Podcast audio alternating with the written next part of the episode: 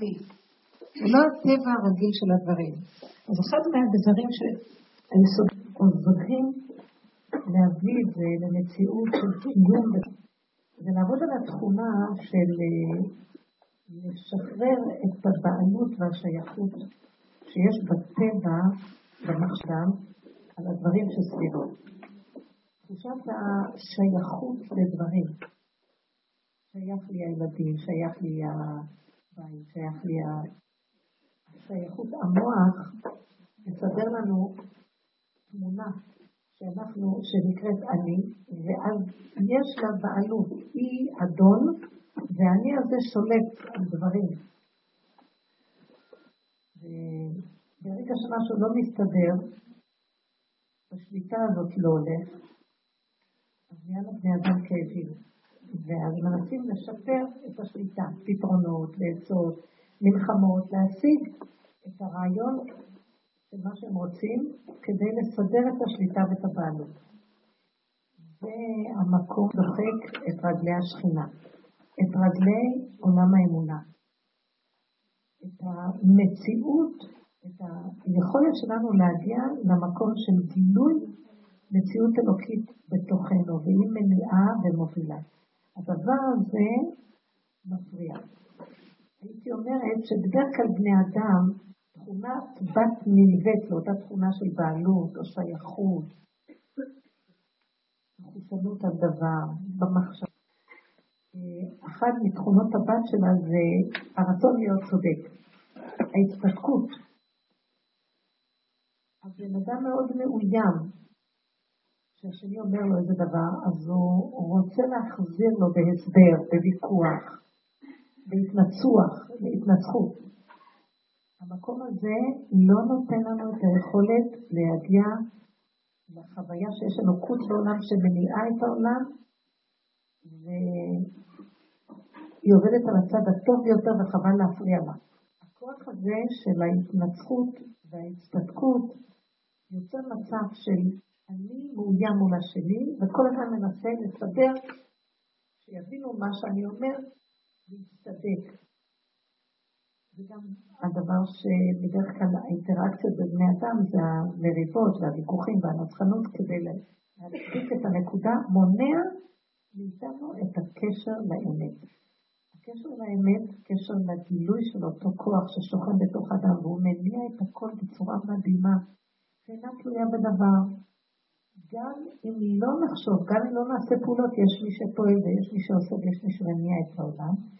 הכוח הזה שנקרא אמת מופרע מכוח ההתפתקות, מכוח הבעלות, מכוח המחשבה של האני של האדם. שהיסוד, זאת אומרת, שהכוח ש... הכי מפריע לגילוי האלוקי זה ההצטדקות. בואו נפרק את הדבר הזה. משיח בן יוסף הוא צדיק. משיח בן דוד הוא לא צדיק. הוא נקרא צדיק האמת. הוא מצדיק עליו את האמת. משיח בן יוסף מצדיק את השכל הישר. מצדיק את השכל הישר. משיח בן דוד מצדיק את הסיבה. זאת אומרת, נכנע לה. ההבדל ביניהם זה שהכוח הזה של משיח בן יוסף הוא יוצר מצב של שכל צודק. וכל הזמן אנחנו רוצים להיות צדיקים, ומאוימים שמישהו מזיז אותנו מהמקום הזה של האני הצדיק. אני שיש לו שליטה ויש לו כוח בדברים הטובים, לא מדברת על השלילה. אבל הכוח של משיח בן דוד הוא דווקא הפוך. שהוא שוחט את אותו כוח של צודק, שמצטדק, הוא עומד באמת. והאמת היא שככה, ככה זה. איך שזה ככה זה טוב. לא להתווכח, לא להתנצח, לא לריב. אז מתחילה להתגלות האמת וגילוי השכינה. לא סתם שאומרים, צריך להתפלל שמשיח בן יוסף לא ימות, שארמנוס הרשע לא יהרוג אותו. כי ההצטדקות גורמת שיש קטרוג. אתם מבינות מה מדברת? ברגע שבן אדם כל הזמן מצדיק את עצמו, דווקא מצד האמת של הדבר, יש קטרוג עליו. כי השכינה רוצה להתגלות והוא לא נותן על ידי הצדקה. בואו נתבונן במקום הזה, שתראו שרוב החיים שלנו מונעים, חיים שבאים מצד החשיבה של הטבע, שכל כן ולא, טוב ורע, אני צודק. מי צודק? אני רוצה להיות צודק. אני רוצה להיות יכול. זה מונע מאיתנו את המקום של גילוי שכינה. ברגע שבן אדם מוכן לתת את המקום הזה לשחיטה, זה בחינת משיח, מיתת משיח בן יוסף. זה בחינת המקום הזה. בכל אחד יש את היסוד של משיח בן יוסף. שרוצה להיות טוב, רוצה להיות צדיק, רוצה להיות אה, נאמן למסורת, לתורה, לכל דבר. והמקום הזה שהוא רוצה להיות נאמן, מוליך אותו שולל שזה כבר שלו. הוא משתדל בנאמנות. המקום הזה לא יכול לאפשר את הגילוי שכינה. שימו לב את המקום של גילוי שכינה, שזה משיח בן דוד, שיהודה אמר על תמר צדקה ממני. הבנתם את זה בדיוק הפוך. במקום שהוא יצדיק את עצמו, במקום שהוא יגיד שהוא צדק, הוא הודה שהוא לא צודק, ושהיא יותר נכונה. זה המשיח, ככה בדרך זו המשיח מתגלה בעולם. ומשיח הוא בחינה של אמת. הכי קשה לבן אדם בנקודה הזאת, שמישהו יגיד לו משהו והוא לא יצטדק. זה מאוד קשה. לשמוע את הנקודה ולשתוק ולחפש את עצמו באמת הזאת, זה היסוד שהוא הפתח לברוח מכל העולם של הטבע, טבע מאוד קשה יש פה, טבע שסוגר עלינו, אין מצב לצאת מפה. כי אנחנו כל הזמן רוצים, כי אנחנו מצטדקים ורוצים להיות חיוביים, ורוצים להיות יכולים, מאוימים מהכישלון, מאוימים מהחיסרון. וזה בדיוק הפוך. כדי להגיע למקום של גילוי מלכות השם. מה זה גילוי מלכות השם? רפיון, רגיעות, לפני שמנהל את העולם, וזה לא אני, זה לא האני. יש לי בכוח שהוא לא קשור בכלל לשום תודעה שלי. ואני רק חלקי קטן בתוך כל הבריאה הגדולה הזאת. אז זה הכנעה, זה התמעטות, זה קטנות. השם רוצה להתגלות, והגדלות של האני לא נותנת לו. ההצטדקות לא נותנת. כדי שהוא יתגלה צריך להיות מציאות של התמעטות הכי קטנה, לכי מעטי את עצמך. התמעטות אחר התמעטות אחר התמעטות, עד שאין כלום. אבן השתייה. אבן מעשו הבונים הייתה לראש פינה. ההתמעטות הזאת היא היסוד של גילוי מלכות שמיים. דוד המלך היה היחידי בבריאה שהצליח להגיע להתמעטות הזאת ברמה מוחלטת. תבינו מה זה ברמה מוחלטת. הוא קיים את תכלית כוונת היצירה. כל העולם נברא כדי שבסופו של דבר יבוא איזה בן אדם ששורשו, ראשו במקום הכי גבוה וסופו במקום הכי נמוך. שהוא יוכל להגיע למקום הכי נמוך ולהגיד אני לא מציאות. למה שורשו בשמיים? כי גם, בוא נגיד דוד המלך שהוא נמשל ללבנה. משה רבנו נמשל לחמה. אז שתיהם התחילו בתור שמש. וייצר השם אלוקים את שתי המאורות הגדולים. המאור הגדול לממשלת היום והמאור הקטון לממשלת המים. בתחילה שתי המאורות היו שווים. אחר כך המעיט, אמר ללבנה לכי מעטית עצמה. שתיהם היו שני מלכים באותו מאור, אותו גודל של הערה. ואז היא אמרה, שני מלכים בכתר אחד, עוד אמר אז לכי מעטי את עצמך. זאת אומרת, המהלך שלה התחיל מתחילת העולמות, והקצה שיגיע לקצה הכי הכי נמוך. בדרך כלל אפשר להגיד גם דבר כזה, בן אדם שהוא מצליח, שאנחנו רואים אותו נמוך מאוד, שורשו מקום, מקומו מאוד מאוד מאוד גבוה בשורש. הוא הצליח להגיע, אתם רואים את קרימינל הכי גדול, קרימינלים, שם דווקא במקום מאוד מאוד גבוה, אם היו עובדים נכון עם הקרימינליות שלהם, אבל הולכים לאיבוד. האמת שאם הם ירדו כל כך למטה, כנראה שהם באו למקום מאוד מאוד גבוה. כי כשזורקים אבן ממקום הכי גבוה, היא גם נוחתת למקום הכי נמוך מכוח התאוצה של האנרציה של הדבר. אז יש, כוונת הבריאה היא בסוף שכל גדלות, משיח בן יוסף ואני והצדקות וכל הדברים שעשינו בכל הדורות, וזה בסדר, יגיעו למקום של להפך את הצורה. וזה הכי קשה שפעם. כל הזמן אנחנו שאפנו להיות צדיקים וטובים ולעמוד במטלות ולהיות יכולים. זה לא רק בעולם הדתי החרדי, זה בכלל תכונה של כל העולם, כל אחד והתכנים שלו. מגיע למקום של לוותר על הכוח הזה. לא להתווכח אם בא כוח שסותר אותו, להסכים שאני לא. זה הכי קשה בעולם. וזה היסוד המוסף של כל עבודת האמונה. לא להתווכח, לא להתנצח, לא להצטדק, לא להאשים, לעמוד במקום ולהסכים איך שהמצב ככה, זה נכון. המוח לא מוכן, מה פתאום? נכון שזה ככה, אבל, אבל, מתחיל לחפש. ברוך אתה בעניינים, לכולם שהכל נהיה בכלל.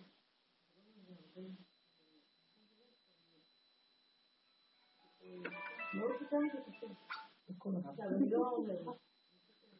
סותמת את הפה. לא עונה. לא זה לא.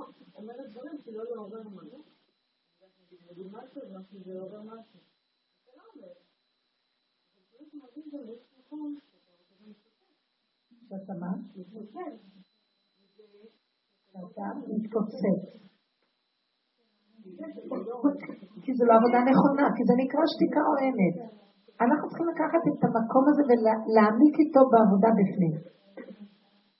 העבודה בפנים היא להגיע למקום שנקרא אהבה שנה תלויה בדבר. לא להצטדק ולהסכים שככה. אם אני מסכימה שזה ככה, אני מגיעה לנקודה שאני מוחקת את המוח, לא מגיע לי כלום, אני לא מציאות בכלל. אני לא מבקרת, לא מצפה, לא, מב...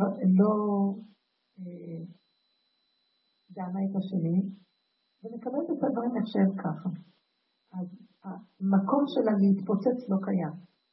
כי כל עוד, אני שותקת שתיקה חיצונית, אבל במחשבה אני עוד חיה בתודעה של להתנצח, לריב, להתווכח במוח.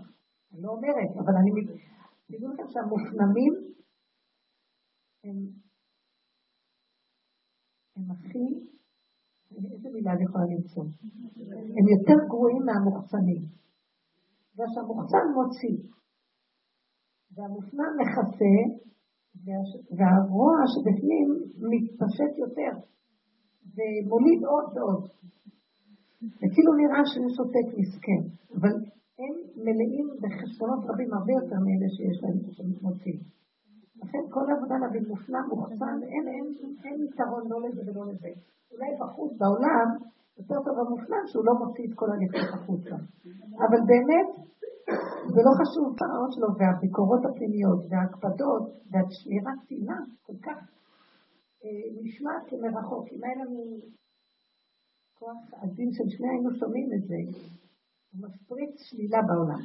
לכן עבודתנו היא לשרש גם את הכוח הזה. נכון לשתוק ולהוציא ולהצל? זה רצוי. הלא ככלות הכל, זה כל העניין של ההתבודדות, זה כל העניין שדוד המלך היה מציח את ליבו. בוודאי. בסופו של דבר, התהליך הוא שחייבים לפרק. מפרקים, מפרקים וצועקים ומבקשים, עד שאמר דוד המלך, בלו עצמיי ושאגתי. עד שהגיע למקום של אחד דומיה תהילה, אין לי מה לדבר כבר. הדומיה שלי, אני שותק, דום להשם והתחוללו. עד שמגיעים למקום שבכלל אין שום כאב גם, כי הכל נראה מצחיק. מי זה האדם הזה, ומי זה אני, ומי זה כלום פה. מה אני לוקחת לעצמו את החיים? עד שמגיעים למקום שהחיים בכלל תלויים, זה לא חיים בכלל, שצריך להתחשב בהם כל כך, ולהיות כאובים מהם, עד שמגיעים למקום שאתה רואה את הכסילות שלך. למה אתה משקיע כל כך הרבה כוח ואנרגיה מהכאבים של העולם? זה דמיונות של הגדלות שלך. מה זה העולם הזה בכלל? ומה זה הגדלות שלך, האני שלך, שכל היום עושה חשבונות והוא כאוב? זה גאווה, זה ישות. ככל שאדם נכנס למקום הזה, הוא פשוט נהיה שקט, לא חייב. אבל שימו לב, אדם כזה, הוא לא משקיע בהתנצחות ובהצטדקות, הוא משקיע בהשלמה. ככה זה. מי הם בכלל? מי כאן כל המצב הזה? זה לא דמיון הזוי, שאנחנו כל הזמן מחיים אותו וגורמים לו שיהיה קיים. והוא לא קיים באמת. אנחנו מקיימים אותו על ידי ההתייחסות הרגשית שלנו, השכלית לדבר והוויכוח, ואנחנו מקיימים אותו, ואז הוא נהיה בעיה. אז באמת ביסודו הוא לא מציאות בכלל. שום דבר פה לא מציאות. מה מציאות כן קיימת? המציאות הקיימת,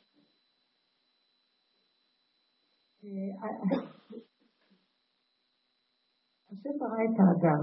מהו האדם הזה בעצם? הוא קופסה שיש פה שלושה חלקים. מחשבה, יסוד ההרגשה או היצירה, ויסוד המעשה. עכשיו, הגוף שייך להשם. כל היצירה שהוא עשה בתוכו גם שייך להשם. זה תוכנית של השם. אני שאלתי, היה אצלי היום אה, אליעזר הזה, שאני מספרת לכם עליו, והוא הביא לי איזה משהו קטן. ומה שאלתי אני אמרתי לו, אה, אתה נראה אליעזר שאין לך מחשבות. אז הוא, אמר לי, תראי, אה, כל הזמן הוא חוזר ואומר לי שהוא, המקצוע שלו זה לסחוב ירקות, כאילו, הוא סבן. אבל תראי, כשאני במקצוע, ככה הוא אמר, אז אני כן חושב. זאת אומרת שאני צריך לדעת שיש לי סל לקחת מפה ולהעביר מפה, אז הוא חייב להפעיל את המחשבה. אבל כשגמרתי להעביר, אני לא חושב כלום. נהניתי מהמחשבה שלו. הכניס לי נקודה פשוטה, נהניתי, ואז אמרתי, אה, השם נתן מחשבה להשתמש בה בצורך שקשור לעניין להעביר מפה לפה, אני צריך לחשוב איך להגיע מפה לפה. זה קטן בפשטות. נגמר התפקיד, בשביל מה אנחנו שמת לב מה קרה בעולם המחשבה שלנו? מי יכול לשלוט בכלל על הדבר הזה? זה שד שיושב שם, והוא מתפשט לאורך ולרוחב, ביום מי שואל אותנו בכלל? בעל הבית נהיה. איך זה נראה כשלא חושבים? אז באמת פשוט, אני ניסיתי גם לראות, ואני יכולה להבין מה... תשמעו רגע, זה פשוט, איזה מתיקות יש לבן אדם הזה, הוא ישר. איזה ילד קטן, נתתי לו משהו לשתות, אז הוא אמר, אני לא צריך. כי הוא שתה כוס מים בבוקר, מספיק? כמעט לא אוכל לא שותה, כי לא צריך. אין לו מחשבות שידמו לו שהוא צריך. גם בהרגש שלו הכל, הכל קטן, הכלים קטנים, הכוחות האלה קטן, הכל קטן. אז הוא יושב רגוע, יושב, אז מה עושה עכשיו? נושם. אני, יכול, אני יכולה לראות כמו איזה, אני לא יכולה, אני יודעת שיש בו משהו נוסף, אבל לפחות מה שנראה, גולם פשוט שיושב, לא עצבני, לא מוטרד, כלום, יושב. וכשהוא יושב, הוא נושם, הוא חי את ההוויה של הרגע. יש הוויה שנושמת בתוכו, הוא נושם איתה. אין לו מחשבה שאומרת, זה משעמם. מה אני אעשה עכשיו? כי אין לו את הכוח הזה של קשקש, משעמם. אין לו בכלל את המילה הזאת. אז מה? אז הוא יושב, הוא נושם. הוא מחכה לסיבה הבאה. אז עכשיו לי לא נעים כאילו באיזה מקום שקט. ואז אני יושבת גם כן בשקט. ואז, אה, ואז אני אומרת לו מילה, אז הוא אומר לי בפשטות. איזה תשובות פשוטות הוא נותן לי. פשוט. ומהפשוט אני רואה מה הוא רוצה להגיד. מילה קטנה, ממוקדת. כמו שלמשל שאלתי אותו על איזה מישהי שהציעו איזה שידוך לבת שלה, ולא חזרו בחזרה. שנייה שאלתי אותו, אז מה, מה, מה אתה אומר, שתרד מזה, ש... אם לא ענו, אז זה מתבשל. פשוט, כאילו, אני ראיתי שהוא לא ענה מהשכל, הוא ענה שהוא יודע שזה כנראה שידוך, לוקח לו זמן, תחכו בסבלנות, להתבשל הדבר. מילות פשוטות. עכשיו מה ראיתי? המוח שלו מנוטרל, ההרגש שלו מנוטרל, העשייה שלו לפי סיבות. יש, הוא כל כך טיולד כזה, ואז מופיעה סיבה. היה פתאום איזה טלפון, דיברתי עם אה, מישהי שהוא גם כן, אז הוא פתאום קם ואמר, עכשיו אני צריך ללכת לשם להביא זה וזה. לו, הוא קלט נקודה של סיבה, כי הוא כל כך, החושים שלו מדויקים, אז אה, לא כמו שחושבים. זה עכשיו הזמן, זה צריך לקום ללכת. אני לא נכנסת בתוך המקום הזה, אבל מה ראיתי פשוט? בלי בלבולים, בלי ספקות, בלי סערה. אה, העולם שלנו לא נותן לנו להגיע למקום הזה. כי קודם כל, צריך לשחרר את המוח הזה. ואז כאילו מגיעים לשיממון. אין לנו מוח, מה נעשה? מוכנים לעבור, לצאת ממצרים, צריכים להיכנס למדבר לפני שנכנסים לארץ ישראל. המדבר הוא לא דבר פשוט על האדם. אבל אם אנחנו צריכים לטפל ומבקשים מהשם, כמו שהיה במדבר, הוא עטף אותם בענני כבוד, והם יכלו לסבול את המדבר. אחר כך הוא יביא לארץ ישראל. הבחינה של מה שאני מתארת את אליעזר בארץ ישראל. זה צינור שדרכו הולכת סיבה, הסיבה מסובבת. אין לו מה, מה להיות כל כך מעורב. רק כשנותנים לו רשות אז הוא מתערב. משתמש במחשבה לחשוב על הנקודה. אבל זה לא שולט בו, הבנתם? יש סיבה שמסובבת, ואז נותנת לו רשות, והסיבה זזה, והוא יודע דברים מעצמו. חי תחת החוק של האמונה. הנה השם אלוקיך בא תמיד, מראשית שנה ועד אחרית שנה. יש השגחה והשגחה מניעה אותו, וזה פשוט לא. הסערה, והמוח, וכן, ולא, ואולי, והקהל. זה לא נראה לי, ואז אני שומר לי, אז אני מצדיק, אני לא יכולה לשמוע מה אומר, ואז אני... או שאני אוהב אותו כי הוא סידר לי את מה שאני רוצה לשמוע. הכל שקר, זה שקר. אז מאדם ומלחצים ומבינים בסבך איך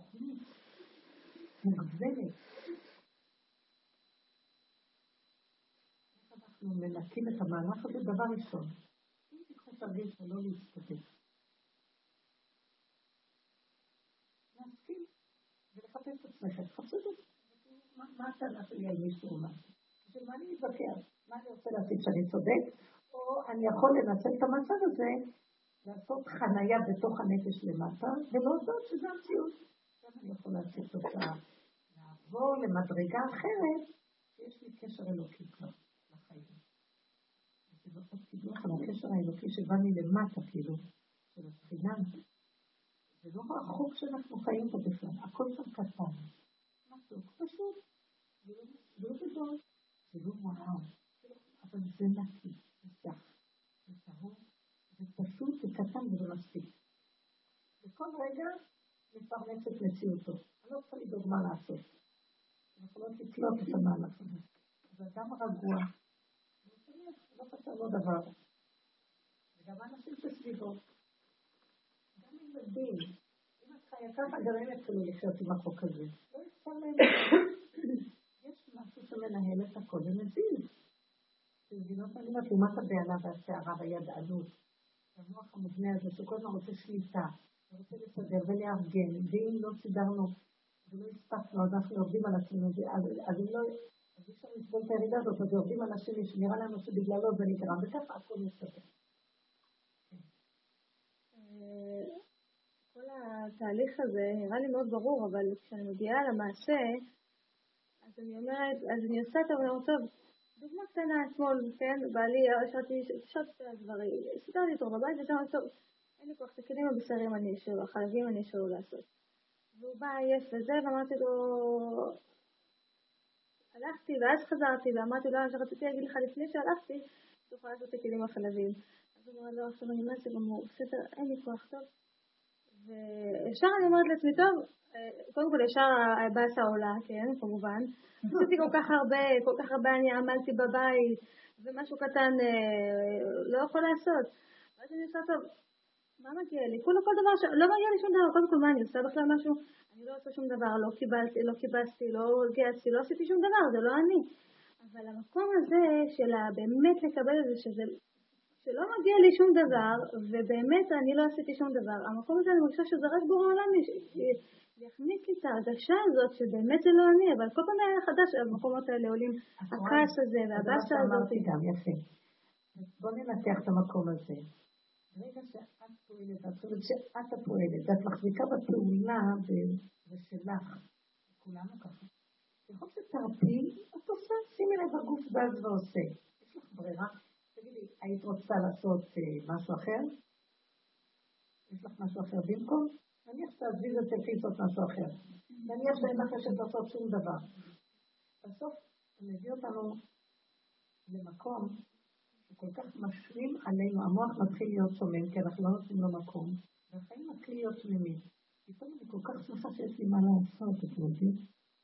אני מסתובבת ואני אומרת, וואו, שומם פה העולם. אז אני כל כך שמחה שיש לי לעשות כלים. אני לא יכולה לתאר את המצב הזה. או איזה משהו.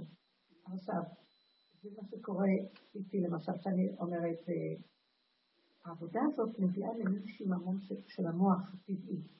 אין את הסיפוקים, אין את הריגושים, אין את הפעולות הגדולות, אין את הארגון הגדול, הכל נהיה קטן, פשוט יש מי שמנהל את העולם. אז נראה שקט. ופתאום, אז אני אומרת, אני צריכה לעשות משהו? זאת אומרת, בוא נארגן שבת לכל המשפחה. ואז אני מארגנת שבת לכל המשפחה, כי זה נותן קצת חיות. בעולם של הנפש שקט. ואז מארגנים, ואז, בוא נגיד, את רוצה עזרה ולא עוזרים. אני מתחילה להתרגל. מה זה פה? ברגע אני נזכרת, תגידי, מישהו ביקש לך משהו? את, את הזמנת אותם, את ארגנתי. את מחפשת קצת, בוא נגיד, חינוך של עולם המעשה במשהו. לא מבינה שכלום לא שלך פה? תגידי תודה שהשם זימן לך אפשרות דרכם ליצור מצב של איזה חינוך ורתיקות. מה את באה בטענה? מתחילה לראות שזה המוח הזה הנרגן, מפריד עלוב. אבל בין המוח, זה שאת מבינה שזה המוח, לבין להכניס את זה ללב, זה כל כך קשה. איך את מיישמת, איך זה נכנס ללב? זה לא יכול להיות, זה רק גורם מפעם לפעם לפעם. למה אני סיפרת לכם את כל זה? כדי שתראי את הגיחוך במציאות שלך. את בעצמך נהנית לנקות, מישהו הוכיח אותך? בואי נגיד לך, תשאירי את הבית מלוכלך. נניח יום אחד, יומיים שלוש. את לא תאהבי את זה אחרי רגע, אחרי כמה ימים, ויהיה לך מתיקות מזה, נכון? אבל עדיין, שעם המתיקות הזאת, עדיין, אם משהו, אם הילדים יבואו ויבלגרו את התפיסה שקיפלתי, עדיין יבוא הכעס. למרות שזה היה מתיקות שהכל מסודר. אז אתם יודעים מה נעשה? בואו נעשה ככה, תעשי דברים שמתוק לך. אל תכריחו, למשל ראיתי את עצמי, מישהי הייתה לידי ילדים קטנים, ואז כל הזמן אמרה, אני לא מספיקה לעשות כלום, אני לא מספיקה, וכל הזמן הייתה לחוצה. ואז אמרתי לה, מה שנראה לי זה שאת עושה המון פעולות. ואת רוצה לעשות כל פעולה בשלמות, והמוח שלך משדר לך, כאן את צריכה לעשות, וכאן את צריכה, וכאן את... אולי אל תאמיני לו, את לא חייבת לעשות כל מה שהוא אומר לך, נכון? צריך לקפל לילדים את הזה, וצריך לשתות להם, וצריך לקחת אותם, וצריך, וצריך להגיד להם אותם, וצריך לקפל, וצריך לארוז, וצריך, לא צריך. המון, שמתם לב מה הוא עושה? היום כולם, הוא מבזיק אותנו ב-50 קילומטר לשנייה. כל רגע צריך לצרף וצריך לפעולות בעניינים, ואת רצה לעשות. איך יהיה לך זמן כזה? אנשים מתפוצצים ועצבניים. אמרתי לה, לא היה חייב את הפעולה הזאת, ולא את זאת, ולא את זאת, ולא את זאת. לא מה מינימום ומה מתוק לך לעשות. מאוד קשה לנו, אנחנו מפחדים שלא יהיה לנו שליטה על כל הדברים הגדולים, וזה סדר היום. לא, סדר היום שלנו היום הוא נבנה מהרבה רמאות של המוח, זה לא קיים המציאות. והגוף לא יכול להכיל אותו והוא כועס של אימא, צעירה עם ילדים. זה גם לא חיים לבד, יש גם סובבים בבית שלפעמים מה שלך פחות מציק ומה שאת יכולה לוותר עליו, בצד השני זה בלתי נסבל, כאילו. שיסתדר לעצמו. תלמדו גם לא להיות מאוימים בגלל הצד של השני. מה שאת יכולה לעשות שהוא מינימום והוא טוב לך, להכין סיר לכולם זה גם טוב לך. שיש כל מיני דקדוקים של השני ומטיל אותם עלייך, זה בלתי נסבל. את לא צריכה לריב איתו, אבל אל תהיי מאוימת מזה. תחזרי, כאילו, הוא לא צריך לחשוב שאת משחררת. מבינה מה אני מתכוונת? תשחררי ואל תתני לזה ממשות. ואז השני חושב שאת כאילו מתחשבת, ואף אחד לא רואה מה נעשה אצלך במוח. הרבה פעמים זה רק דרישות של מוח למוח. לא צריך להבין על זה בכלל, ואז רבים מתווכחים על הרעיון המוחי. כאשר בפועל אף אחד לא אומר לזה שום דבר אם כן היה או לא היה. זה מלחמת הגיגים, זה גוג ומגוג. לכן, תרתי, תראי את עצמך, ככל שנראה את עצמך, נראה שכל הלחץ זה מהמוח המובנה הזה, ואז עושים בעלות על המוח הזה בשביל להספיק, והכל זה השקר. רפוי וקטן. כשעושים בקטן הזה, מה הטענה על אף אחד בכלל? פשטות. לאט לאט יכולים להגיע למקום של הרפאיה ולהיכנס לחוק השני. יש את הכוח שמנהל את הכל בנחת. לב מה שהתרבות הזאת עושה לנו למוח הזה שהוא יותר מדי גדול, יותר מדי גדול. אתם כאימהות צעירות, זה מאוד קשה מה שקורה היום. זה מאוד מאוד מאוד מאוד קשה. אני לא יכולה לתאר לעצמכם באיזה לחץ אתן נמצאות שהוא לא קשור באמת באופן ישיר לגידול של הילדים. זה דמיון הצרכים. צריך וצריך וצריך וצריך וצריך. תתחילו לראות את זה ותנפו. מתווכחים על כל דבר ורבים על כל דבר, ומתים ולא בחוכמה. ימותו ולא בחוכמה. כי זה טיפשי, אין על מה. זה בן אדם תוזכר, זה בחיים. ובסוף מתפוצצים ומשברים את הבתים. זה לא נותנים. הזאת, לכעוס,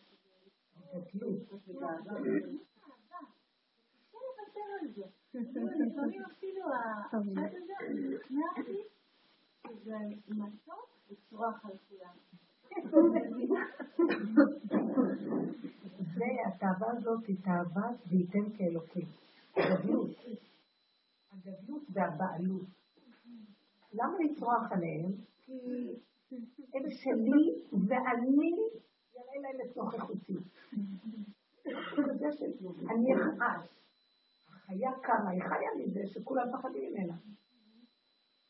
המקום הזה, שקר וכזב שאין כדוגמתו. מה אתה מתחרה בו? רגע אחד לוקח לך את הרוח מאף, אתה לא קיים בכלל. מה אתה כל כך, למה רצו גויים? מי יהיה גורית? תתבוא על השם ועל משיחו. איזה יפה הפסוקים האלה. הוא חי את זה בנפש, מה זה הגויים אצלו? בנפש. כל המידות הרעות, שהן באות לשלוט, כועסות, שונות, רבות, מי בכלל? זה המקום של להתבונן. ככל שמתבוננים זה נחלש. להתבונן זה את הגיחוך. לא יכולה עדיין לשלוט בזה, אבל כל פעם שרואים את היסודות של המידות האלה ואת כל השטף האני והחילותיו במוח, אז מתחיל להיחלש. ומאבד את החיות שלו. ושם עליו פנס, הוא מאבד, מתכווץ, החמץ מתכווץ. זה המקום. המוח, כמו שאמר שהמוח זה החמץ.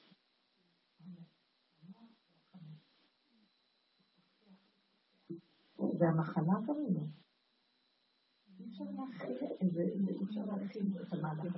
לכן להתעורר, להתבונן. וזהו, להתחיל להתבונן. בסוף אני רואה, איזה בעלות יש לי, איזה מצחיקה אני, אני רואה כל איך אני מגוחכת. ואם אני אצדיק את עצמי, דיברתי עכשיו עם נועה, והצדקתי, כן. הרבתי את אמרתי, כן, זה לא צריכים לעזור, ולמה הם לא עוזרים? איזה מין דבר, זה לא צודק. ומותר לנו לדבר, זה טוב, כשאת עם חברה שהיא בדרך. שאת מתבודדת. ואת שופכת את הכל, לא לחלוק. בסוף תתחילי להקשיב, זה משהו שחוזר אלייך, איך את נראית. מישהו חייב לך משהו. אז אל תארגני שבתות כאלה. ואל תעשי טובות גדולות, משעמם לך. אז עשית משהו. מה עכשיו? כל הזמן הבני אדם מצטדקים, בעצם הם גרמו את כל המציאות הזאת, ומה הם תובעים מהשני? מה אתה רוצה מהשני? מה האדם הראשון בא בטענה לאשתו? אז מה היית אוכל? בוא נראה אותך גבר, לא אוכל. אכל, אכלה ומחתה פיה, ואחר כך הלך אה, להשיב מישהי כאן, שזה היא. וככה אנחנו. ונראה את המהלך שלנו, ומתחיל לכווץ ולצמצם לנקודה של האמת, ואז הכנעה. בהתחלה זה כואב, אחר כך את מתחילה, אחר כך את צוחקת זה פורים, זה נהיה פורים. בהתחלה זה יום כיפור, ואחר כך זה פורים. מה את חושבת שאת יכולה להיפטר מכל ה... אחרי כיפור זה חוזר שוב. הפורים זה הנוק האור של הכל. את לוקחת, את מגוחכת, התוכנה הזאת מגוחכת. איננו נזכרים בזה וצוחקים, הדברים מתחילים להתגמד, להתמעט, ונכנסים למהלך אחר. צחוקים, מה את לוקחת את זה אפילו את עצמך? מה את לוקחת את השני בכלל? לא מציאות. מי הם כולם פה? רבו היה אומר, מי הם כולם? הוא אומר את זה לעצמו כדי לעזור לעצמו, לא לקחת אותם ב... זה לא משהו ברצינות. תראי את עצמך, איך החיה קמה לנהוג. מי הם?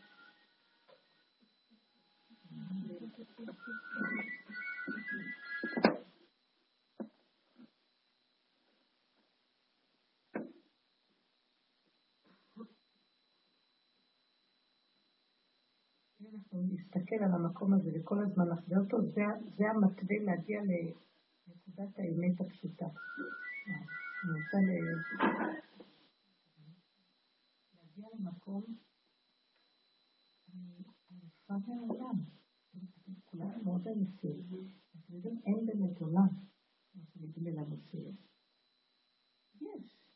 הילדים קיימים, יש, אבל אין עולם, זה לא נקרא עולם, המוח שלנו עושה עולם, הוא מחבר את זה לזה לזה לזה ועושה מסכת. אין, סדר ואין מסכת. שישה סדרים, ויש מסכתות, שישים מסכתות. אין. את מחברת אותם. באמת העולם הוא טוב ובוהו, ואין זמן ואין מקום, יש רק נשימה אחת, יש נתון אחד. שמתם לב מה עושה המוח אחד ועוד אחד ועוד אחד ועוד אחד, הוא מסדר ומארגן ויש שייכות ויש בעלות. תוכנה דמיונית לחלוטין. ברגע אחד אדם הולך מן העולם, פתאום אין כלום. איפה, הרכוש נעלם, בשנייה אחת אין לו בעלות על הרכוש, אין לו בעלות על הילדים, אין לו בעלות על שום דבר. הוא עוזב את הכל והולך. איזה מצחיק, שמתם לב מה זה הדבר הזה. שבשנייה אחת בן אדם עמל, התייגע, עשה, עשה בגלל הכל נעלם, בשנייה אחת. כי אין במוות זכרך. לשאול מי עוד אליו. זה מדבר כהנת. לא יודעים מה נעשה בעולמות עליונים, אבל להדיה, לעין זה נראה מוזר העסק. אז מה כל הרצינות הזאת? אבל זה קשה, אתם אומרים. יכול להיות אנחנו מתבוננים בזה שוב ושוב ושוב נהיה רגילים. תצדיקו. כן, אני צודקת. ככה זה צריך להיות. הערך של זה ככה. תתרגלו למהלך הזה, זה ימעיט אתכם, זה ימעיט את הישות, זה ימעיט את הכאבים שיש לנו מהחיים, כי זה תלוי בזה.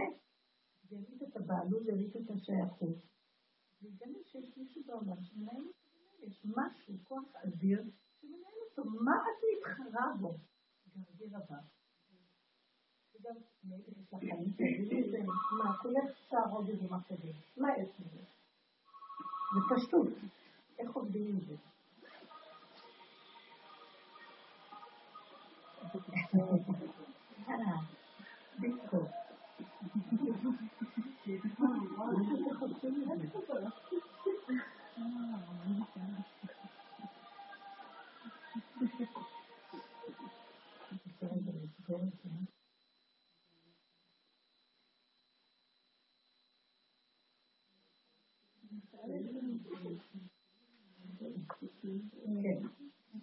You. בעניין של עבודה מול, למשל בעניין של רפואות, משהו שאתה יודע שצריך לטפל בצורה מסוימת, או איך משחררים את המקום הזה, זאת אומרת, יש את ההבנה באמת שהכל מת השם, וגם הרפואה היא לא תעבוד אם לא השם יפעיל אותה. אבל באמת, העבודה הזו באמת, זאת אומרת שאפשר אולי אפילו להגיע למצב של לשחרר את העבודה שלך ולהבין שבסופו של דבר זה הכל אה, מתוך האמונה בטבע, אתה לא, אתה באמת, זאת אומרת, לפעמים אני מרגישה שלא לגמרי אני מצליחה לשחרר ולסמוך שפה זה השם פועל, וזהו. העניין הזה של דאגה ברפואות ודברים כאלה. הכל מתחיל מהמוח ונגמר במוח. אם סוגרים את המוח, תראי סיבות פשוטות. לפעמים לקחת תרופה זה גם סיבה מהשם. אם המוח פתוח אני אתחיל לראות. ואני אתחיל לחפש לראות את האלוקות בטבע. אתם מבינים? אני מתחילה, אני אתחיל לחפש מדרגה. אני ראיתי נורא נורא פשוט אליעזר הזה. היה לי דלקת, יש לי דלקת בשיניים. ואני, מהפסח, מאחרי פסח, ואני לא רוצה ללכת לרופאים, זה כואב, זה כואב לי, ואני מתעקשת לא ללכת לרופאים. ראיתי ש... בגלל שהתעקשתי, אני מבקשת להיכנס בכאב, להעלות אותו לשורשו, אין לי ספק שיחזרו לי בשם, גם לא רוצה לשלם כל כך הרבה כסף. ואז ראיתי, הלכתי בכיוון הזה, ראיתי מישהי, לי איזה תרופה מוסטית לכאבים, מאוד עזר לי, מישהי איזה מטרופוליס, מין אנטיביוטיקה טבעית, הכל היה טוב, אבל ראיתי שזה ממשיך לכאוב.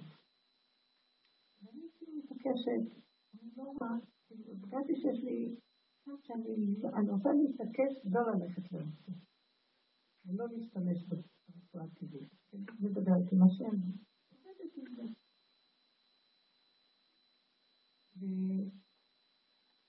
אחר כך הייתה איזו סיבה, פגשתי מישהי, והיא אמרה לי, היא סיפרה לי בפגישה שהיא הייתה אצל רופא שלהם על הדלקת. הוא נתן לה את הדלקת, וגם רשם לה אנטיביוטיקה, אבל היא לא, היא לא תשתמש באנטיביוטיקה. אה לא, אז אמרתי לה, אם את לא משתמשת, אז אני אקח את האנטיביוטיקה. פתאום בא לי מחשבה, הנה סיבה פשוטה, שמסתובבת, ויש לה מרשם, מרשם כזה. מונח פה. אז לקחתי ממנה את המרשם, והיא במתיקותה באה איתי שאני אקנה את זה. וכאילו, של מה אני חושבת? קנינו את המרשם, ולקחתי אותו בתיק. עדיין, חזרתי הביתה, אמרתי, אולי אני לא אצטרף את זה. בשיעור הייתה מישהי שהיא שיננית. אז אמרתי לה על כל המהלך הזה, אמרה לי, לא כואב לך עד מחר בצהריים, תקחי. ואם כואב לך, אל תזלזלי ותקחי. אם מתמצאת, אז היא יודעת כנראה דלקת. אז אה, כל הבוקר התחיל לכאוב. לא, עד בבוקר זה לא כאב, ופתאום בצהריים התחיל לכאוב, ובדיוק אליעזר נכנס. ואז אה, נכנס, כל פעם מביא לי שני מלפפונים, הוא מביא לי איזה לתת לו צדקה, כאילו, הוא יושב, ואז אני אומרת לו, כואב לי, אני גם הולך שצריך, לרופא שיניים. וזהו, איך שהוא יצא, לקחתי אנטיביוטיקה. אמרתי, די, אז אנטיביוטיקה וזהו. אבל אחר כך הוא אמר, אני גם הולך לרופא שיניים.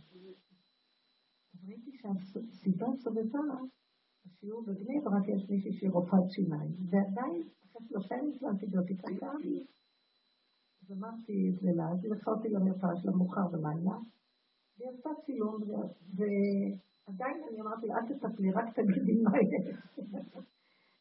ראיתי איך אני נאבקת עם זה, אבל כל פעם זה נהיה יותר ויותר פשוט. מה ראיתי שאני עושה?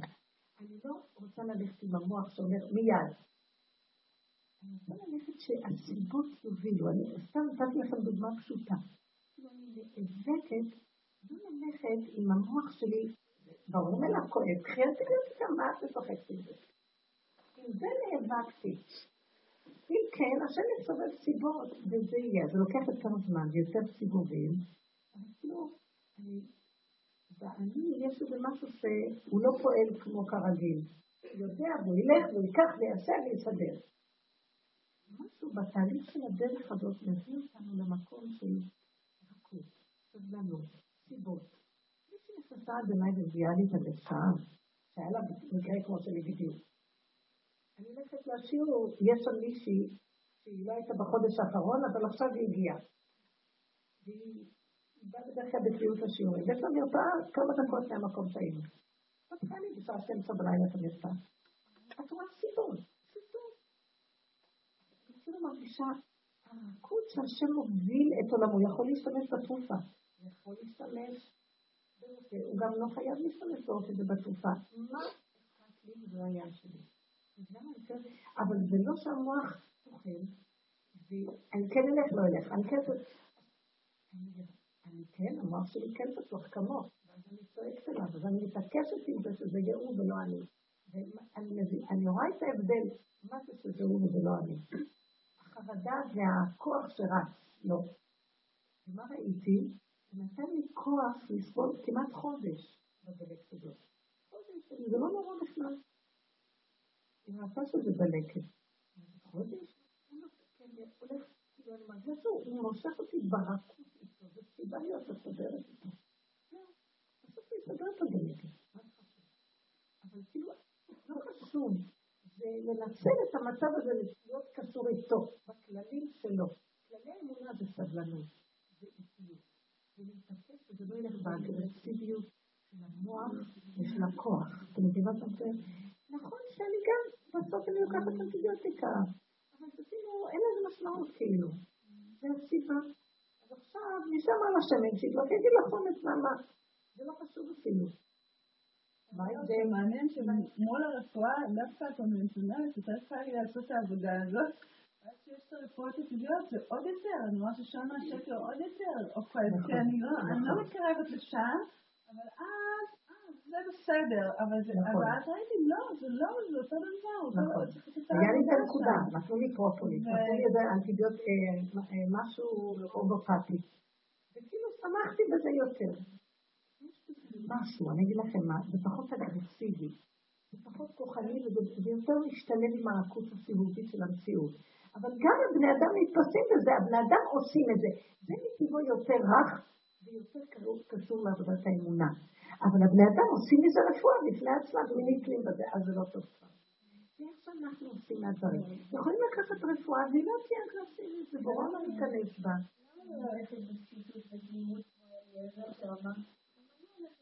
אבל אני אגיד לכם משהו. הוא לא הולך לרופא. הוא עבד הרבה הרבה הרבה כדי שהתמימות והפשיטות תיכנס, אנחנו בתהליכים, אתם עובדות איתי בתהליכים להגיע לזה. הוא אחרי הרבה הרבה שנים של עבודה, ב-65, והרבה שנים של עבודה, להתעקש. והוא התעקש עם עצמו מאוד מאוד, אתם יודעים, הוא היה הולך, יש לו הרבה כוחות גוף, הוא היה מכלה את כוחות הגוף, כל היום היה הולך מירושלים לתל אביב ברגע עם הרגליים שלו. כל יום. היום היו שעה של ההתגברות. כל צדיק אמיתי, כל עוד משיח בן יוסף, אחר כך משיח בן דוד. תמיד מחפשים את הכוח להתגבר על השלבים ועל הכוחות. ואחר כך הוא הגיע למקום, מה אתה רוצה להתגבר? קח אנטיביוטיקה, אתם מבינים את הסוף של הדבר, אבל זה כבר לא הכוחות האלה שרצים לקחת, זה כבר ההכנעה הולכת לקחת. וגם זה השם עשה. גם זה יש בו זה לא הכדור או התופעה, זה המקום שאנחנו בו נמצאים, ומי נכנס להשתמש בדבר. התודעה של האמונה והרכות הפשוטה, או הכוחנות של כוחי ועוצמתי והעצות של המוח. ואני קורא לזה מוחי ועוצם מחשבתי.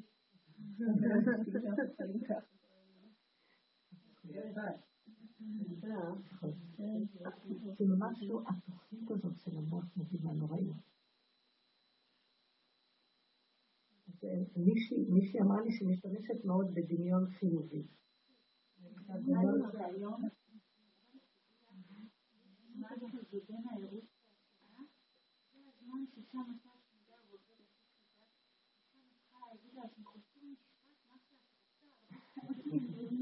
ואז הוא כמו מגנט ולמשוך את זה אליי כדי לרצה לשאול. זה מין שיטה כזאת, ממש עושים לחזור עליהם.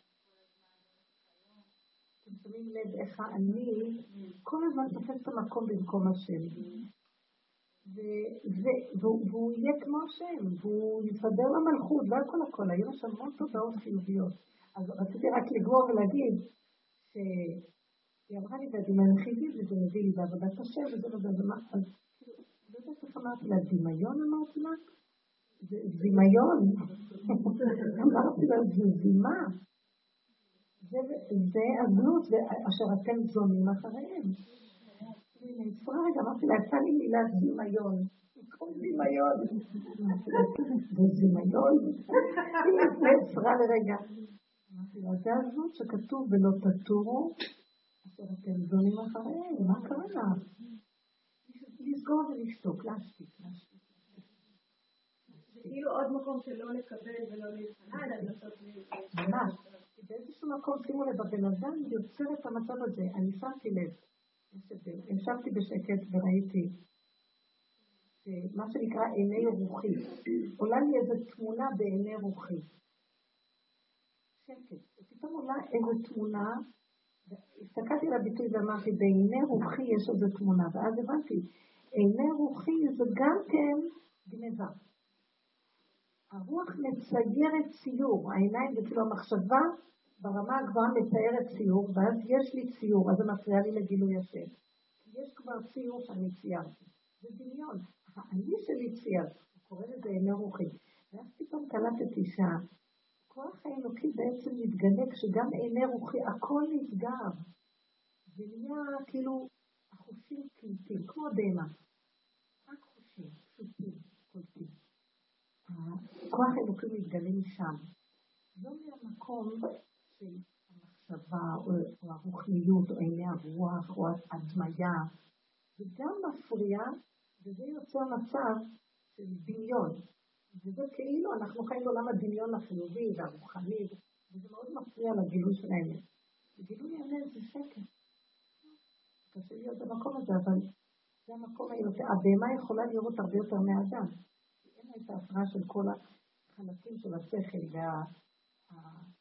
המדורים האלה של ההבנה וההשגה והידיעה וההדמיה. שמתי לב שבעיני רוחי אני מכוונת את הציור. יש לי משהו ברוח שמשדר לי מההשגה ואז אני מציירת אותו. אז זה גניבה. דבר כל כך רוחני ודק. אמרתי לו, תרגיל גם את הכוח הזה ותשבי, תרגילים של שקט, בלי כלום. סתם תשים לב לדופק, לזרימת אדם, לחושים. תעשי כלום, סתם. זה מקום טוב. מבינה למה הגדולים היו יוצאים למדבר, וכאילו התכנסים למקום של מדבר. זה קשה. אבל ככל שאנחנו משתיקים את המוח הזה, אפשר להגיע ממקום למקום למקום. אנחנו פועלים עם המון כוחות. זה לא. גם הכוחות יכולים לצייר מדור של אמונה. יש המון הדמיה לדבר הזה. לב, כל העולם מלא עבודות שונות, ודמיונות, ועבודות שונות, ורוחניות, ומדרגות. ובוסר היה אומר, למה הייתי שם, אז הוא אמר לי, אמרתי לו, כאילו זה דבר שהוא עושה, אמרתי, איזה מדרגה יש לך, אז הוא אמר בפשוט, באמונה אין מדרגות. באמונה אין מדרגות. זה דבר פשוט, מופשט, אין מדרגות. בשכל יש מדרגות, יש למעלה, למטה, גבוה, נמוך, קטן. באמונה אין מדרגות. אתם מבינים מה זה האמונה? יש ככה. הכי פשוט שיכול להיות פשוט. אנחנו מסובכים. בואו ננסה להפשיט את. כל המטלות של הבית, כל התפקידים שלנו מסובכים, הכל מסובך. זה מסובך. ולכן אנחנו גם מוקשים, כי זה מאוד מעייף. הזמן פוחד, מנוע שפוחד בלי סוף.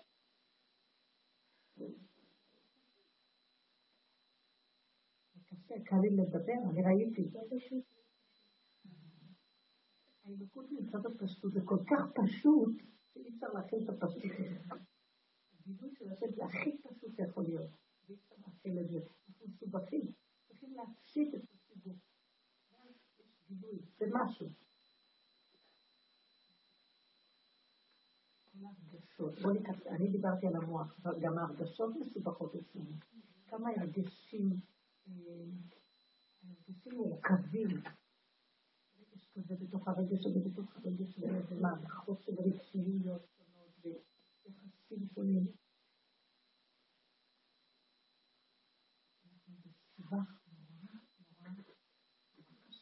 אתם יודעים מה? בשנייה אחת אפשר לסגור אותו, לכבות אותו. להיכנס בו ולסדר אותו. וללכת לאיבוד בסבך של יד. לא יודע, לא מבין, מסכים שאני לא יודע. אנחנו רוצים את החיים פשוטים, נקיים. התוכניות הגדולות לא נותנות לנו, והרצונות, והצרכים. בואו ניקח דוגמאות מהבית, כל כך הרבה... אז תפשיטו את כל הצרכים של הבית.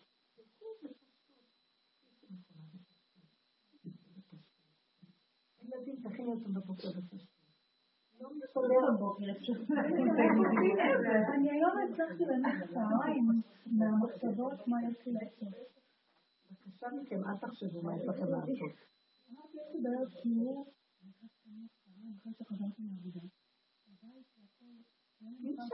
תגידי, את נורמלית? גם לעבוד, גם לנהל בית, גם לעשות קצת משהו לנפש, גם לטפל בילדים. אתם מבינים ששיגעון הגדלות שלו. זה שאמרת עם הילדים בבוקר. בוקר טוב, לקום, זה נשאר להם בוקר טוב, ילדים לקום ללימודים, כל מיני כאלה. מה? אני לא רוצה, זה עייף, זה לא רוצה, זה צריך מקלחת, הוא פספס, זה צריך... לא בסדר, את מנסה עוד, ועוד עד שזה לא מגיע למהלך שלה. יש לי כמה נשים, בנות שהן לא נותנות, שהילדות שלהן בבתים, לגבי בנות, משאירות אותן בבית, אין לה כוח. שהבנות שעל ירקות יהיו בבית. עכשיו אנחנו עובדים לעשות עוד סכומים, על קבוצות קטנות. נראה. נועה, זה תלוי ישיבי. פשטות, אי אפשר להכיל את זה. אי אפשר להכיל את המערכות האלה. הילדים לא אוהבים את המסגרות. אם זה ילד אחד מילא, אבל ערימות של ילדים, איך אפשר? אז מה עושים? מה עושים?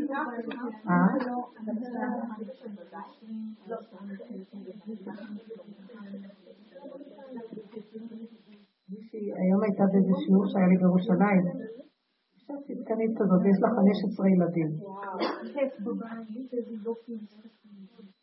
וכשהיא שמעה את השיעור היא נבהלה.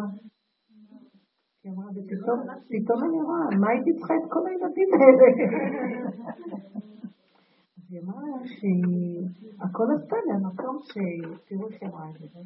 כי אני חייבת לדאוג לזה שחלילה בעלי, אני צריכה לשמור עליו. ושלא יהיה חלילה, כאילו לא יקלקל, זה על הבטלה, כל מיני דברים, אז מה, אז אני צריכה לשמור? לנו תפקיד. אז אמרתי לה, תראו, בדרך כלל הייתי לרגע חמודה כזאת תמימה, מתוקה, 15 יש ריצה. שנתן לה מתנה. כשכמה מהם זה היה פיקוח נפש ממש. ואז שדיברנו, אז אמרתי לה, תראי, בואי נראה מהי המחשבה של הדור האחרון. זה יוסף הצדיק. אני אחראית. אבל אמרתי לה, למה אני צריכה לשמור על מישהו אחר שלא יפספס? אני לא יודעת איך להגדיר את זה.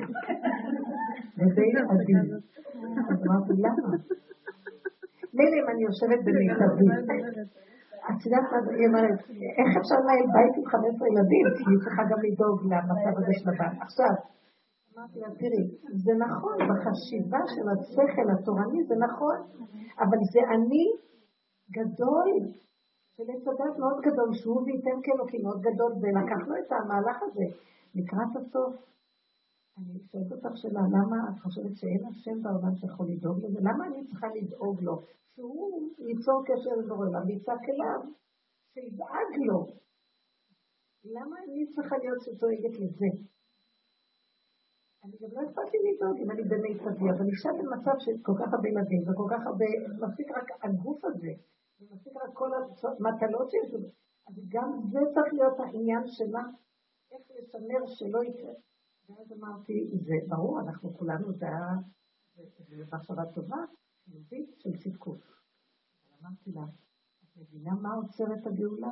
תמסרי את זה להשם, תגידי, זה לא צריך להיות הבעיה שלי בכלל.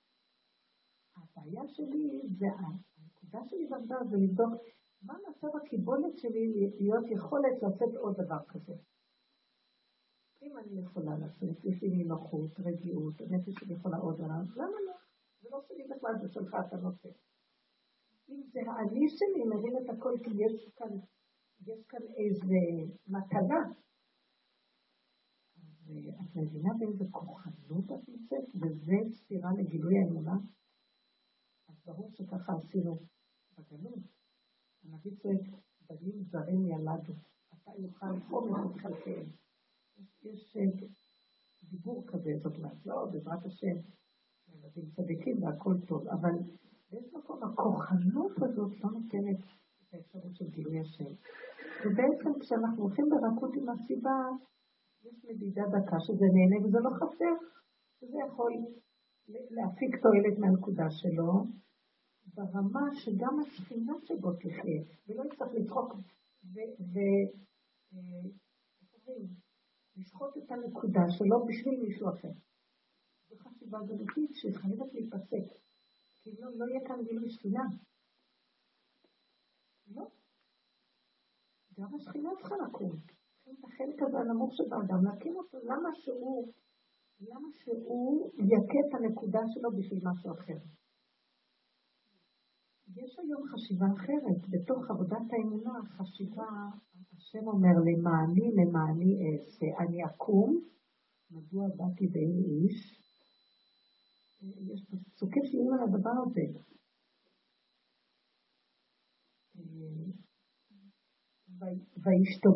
וישתומם וירא כי אין איש, וזרועו ישמחתהו. את המשך הפסוק, הקדוש ברוך הוא יקום ויתחיל לעשות סדר בעולם, ויגיד, רגע, עכשיו אני לא עושה שום, אני לא ממשיך בכיוון, אלא עכשיו זו תקופה של למעני, אעשה. הכוונה, כאילו האדם הפרטי אומר, ומה איתי? השם אומר את זה בשביל השכינה, למעני זה כאילו הקמת השכינה, שזה למען האני, השוכן בתוך האדם, אני, כוח השכינה. השם אומר, הגיע הזמן שנקים אותה, בואו, תפסיק עם הגדלות של המוח, זה היה התיקון של הדת, כן? גדלות מול גדלות. כאילו, אה, אני עשיתי, אני אעשה, אני אסבול, ואני אמלט, הנה בואו אנחנו נמלט. אז החשיבה צריכה לעצור. ומה עם הנקודות, כאילו, למה הנקודה הזאת צריכה לסבול בשביל משהו אחר? לא. כל אחד בנקודה שלו, זה יפה, זה מחולק נכון. אין אחד שיפרנס פרנס הקהילה. יש השם שמפרנס כל אחד ואחד, ולא יזדקקו זה לזה, ולא יצטרכו להתחנן ולהתחנף, תיתן לי, מבני אדם. שמתנתם מועטה וחרפתם מרובה. לא צריך. זה יתחיל להיות גילוי אחר. אם כל אחד פונה מהנקודה שלו להשם ביחידה, השם יסדר את היחידה. ולמה אני צריך לרוץ להשיג במישהו אחר? להיות סיבה. כמו שזאת שהביאה לי את האנטיבטיקה היא סיבה. אבל היא לא מציאות בפני עצמה שאני ארוץ עכשיו לשבח ולהלל אותה, להסתחוות לה. ולהגיד לה תודה אלף פעם. היא סיבה, פשוט סיבה דבר. ואז נגמר עבודות זרות והסגידות, וכל הכוחנות והחשיבות שאנחנו נותנים לכל מיני דברים בטבע. והוא מתגלה בפשטות על כל אחד ואחד. פחות הסתגלויות, פחות חשיבויות, פחות גניבת העני. ואז גם פחות ניצול, כי אחד שכולם רק אומרים, או, זה, זה, מתחיל לגנוב. כן.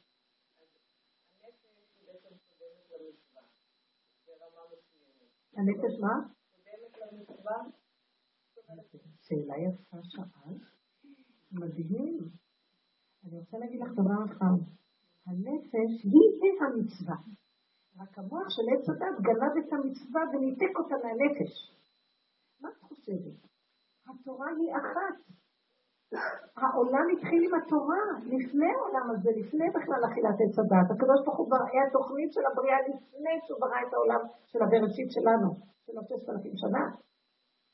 השם היה בורא עולמות ומכיוון עם, עם התוכנית הזאת.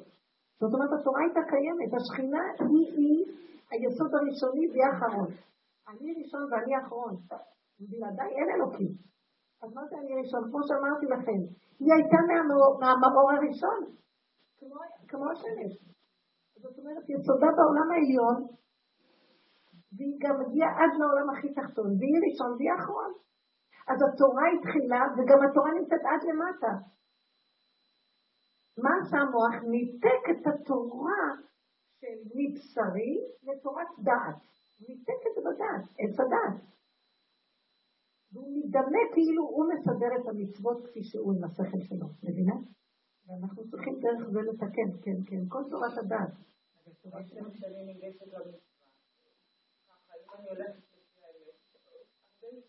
שקשה לי אה, לא יכולה לעשות את המצווה.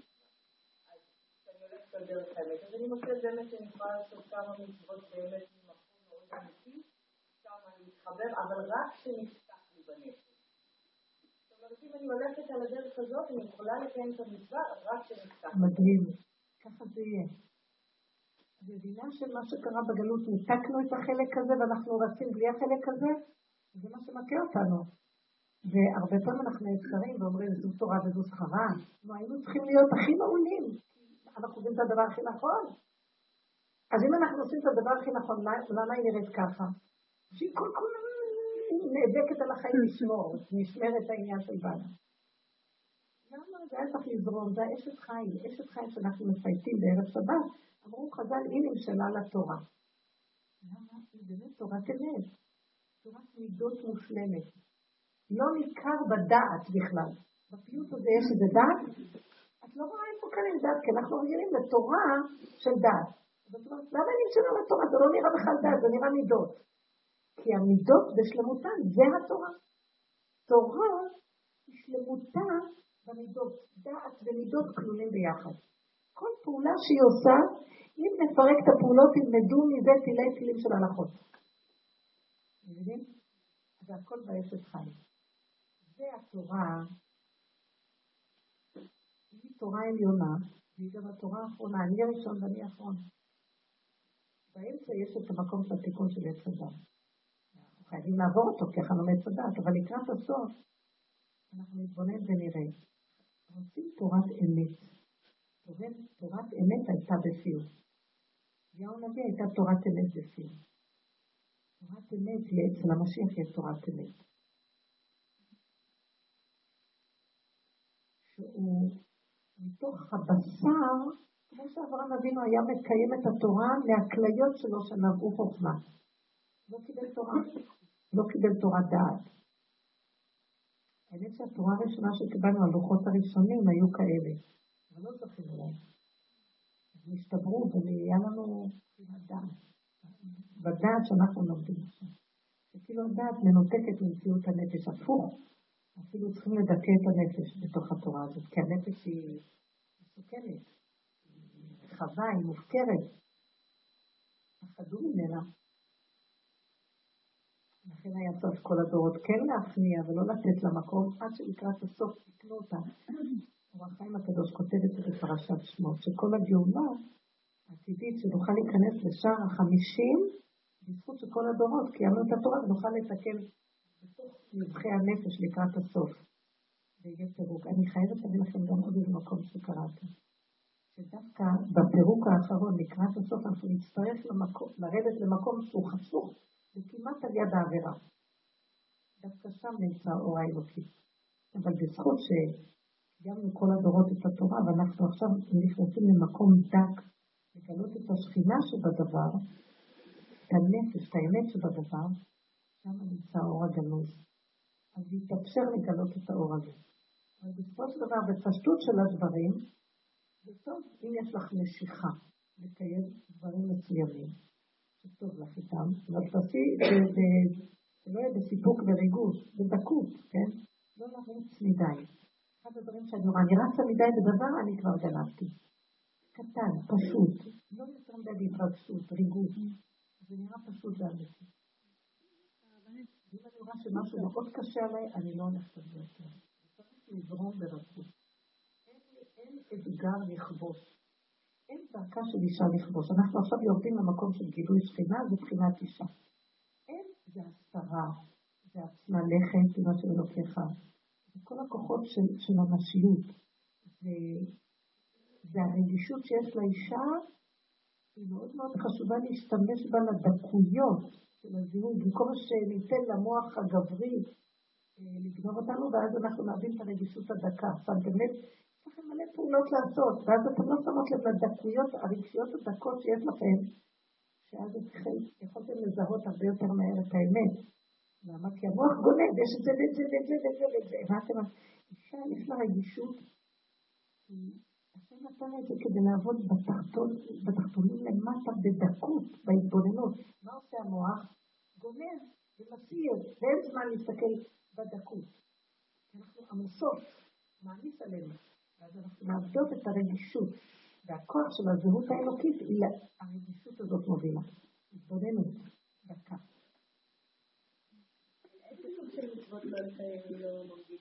איך? לא, אם אנחנו באים מהמוח זה באמת מבלבל. אם את יושבת בשקט, תדעי לך שהקדוש ברוך הוא לא יסובב לך שום דבר שאת לא אוהבת, רק אם את הולכת באמת שלך הפשוטה, תראי שהאמת שלך תזמן לך מה שמתאים לך ומה שנעים לך וטוב לך. אני לא ראיתי שהאשת חיים בפיוט הזה עושה שום דבר שהיא לא רוצה. הכל כאילו מתוך איזו השתתפות של רצון ולא כפייה, נכון? כל הפיוט הזה זורם כמו איזה חיבור. היא עושה מתוך מתיקות שזורמת. לא מתוך שאני חייבת בלחץ ואני לא רוצה ואין לי ברירה. מראש המאבק או הפחד מלעשות את זה, זה בגלל חוסר החיבור. ממש. בדיוק המקום. זה התיקון של עץ הדת, וזה ההתגברות והגבריות של הזכר. וכשמתחילים להגיע למקום של הנקבה, עכשיו הנקבה התבלבלה עם הזכר גם בעולם הדת.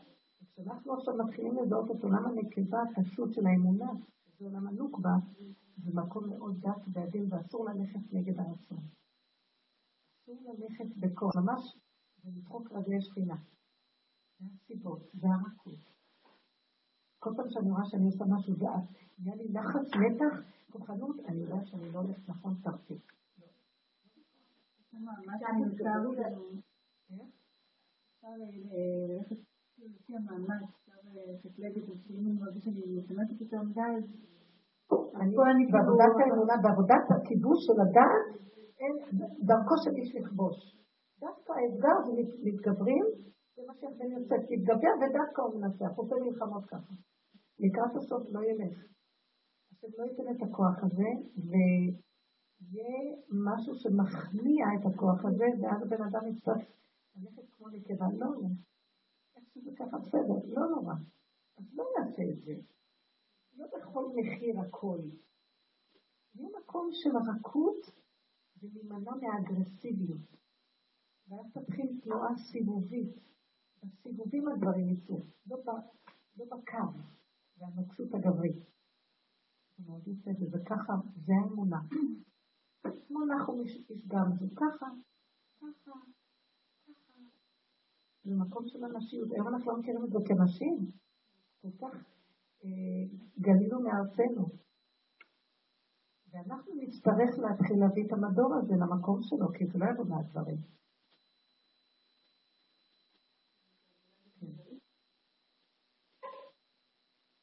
רגע, אולי נמחיש מה, ש, מה שאת אומרת.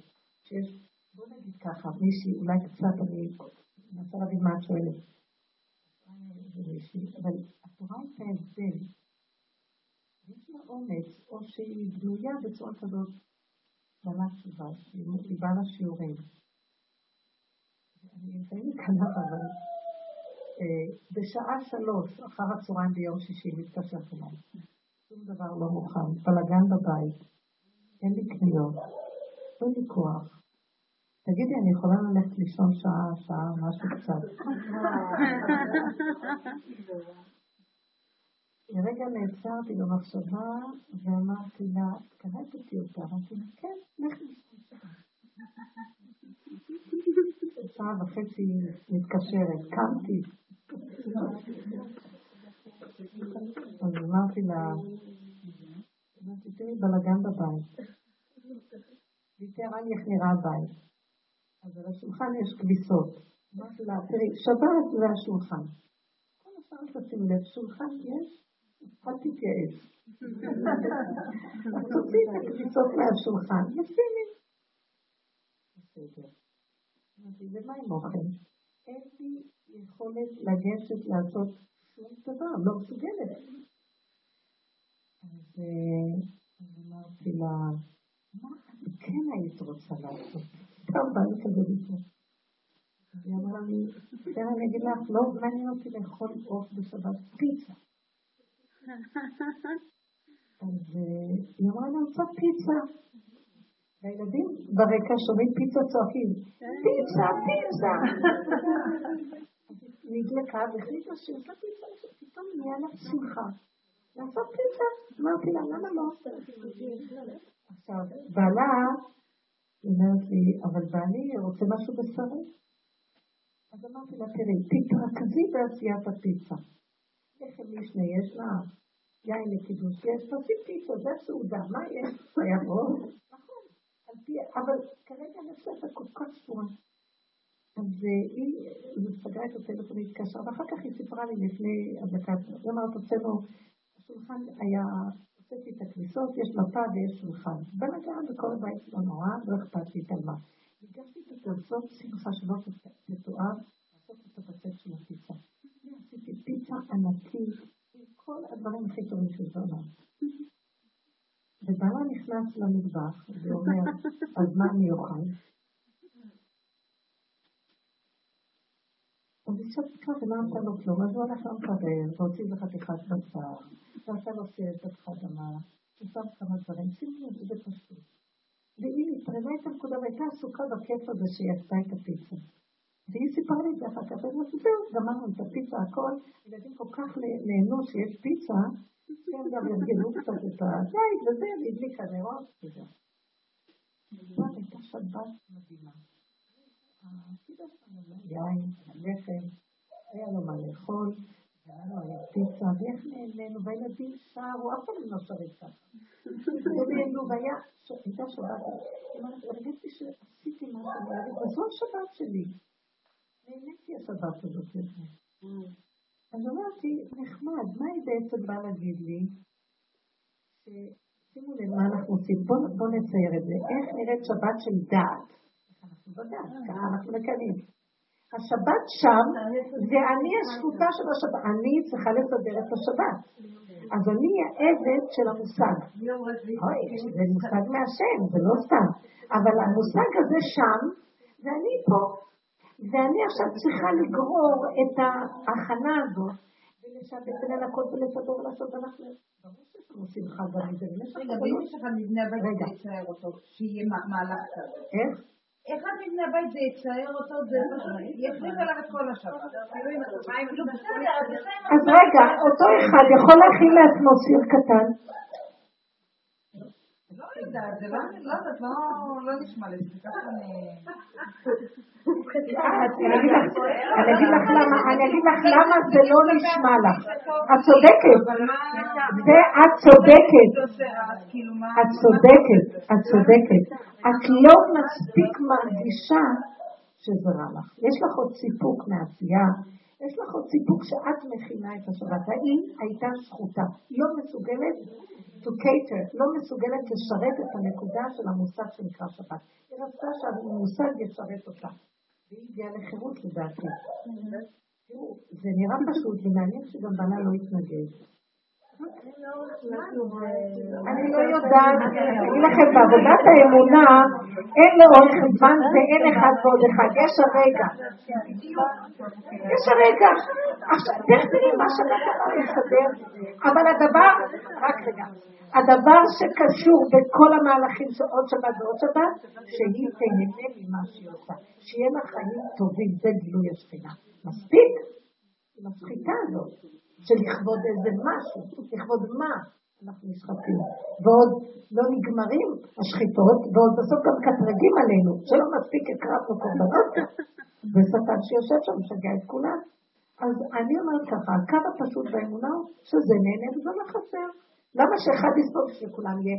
אם את אומרת שאת לא סובלת, את לא יכולה לסבול שהשני יסבול, ויש לך מזה צער, אז בבקשה קוראים לזה לה אין שום צער. היא החליטה, אני ראיתי בנקודה שלה, שהיא בכזה גבול שהיא לא יכולה, היא צריכה קודם לחיות וליהנות. ואחר כך היא שמה לב, וכך שמנו לב בסיפור, שכולם נהנו בסך הכל, ולא היה טענה לאף אחד. הכל הסתדר, זה החיה את כולם.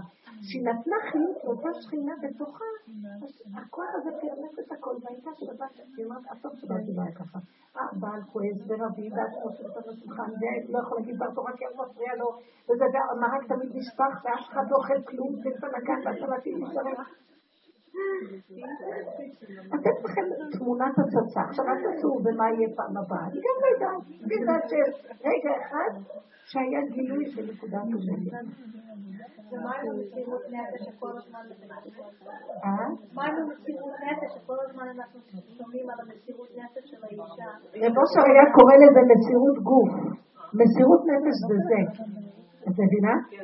היא מסרה את כל הטייפ הזה של מוכרח, מוכרח, מוכרח, ולדחוק ולהרוג מישהו כדי שכולם יחיו. היא מסרה את הנפש לא ללכת ככה. ואז השכינה קמה. זה בדרך הטבע, בכל הדורות עשינו הפוך, וזה נכון.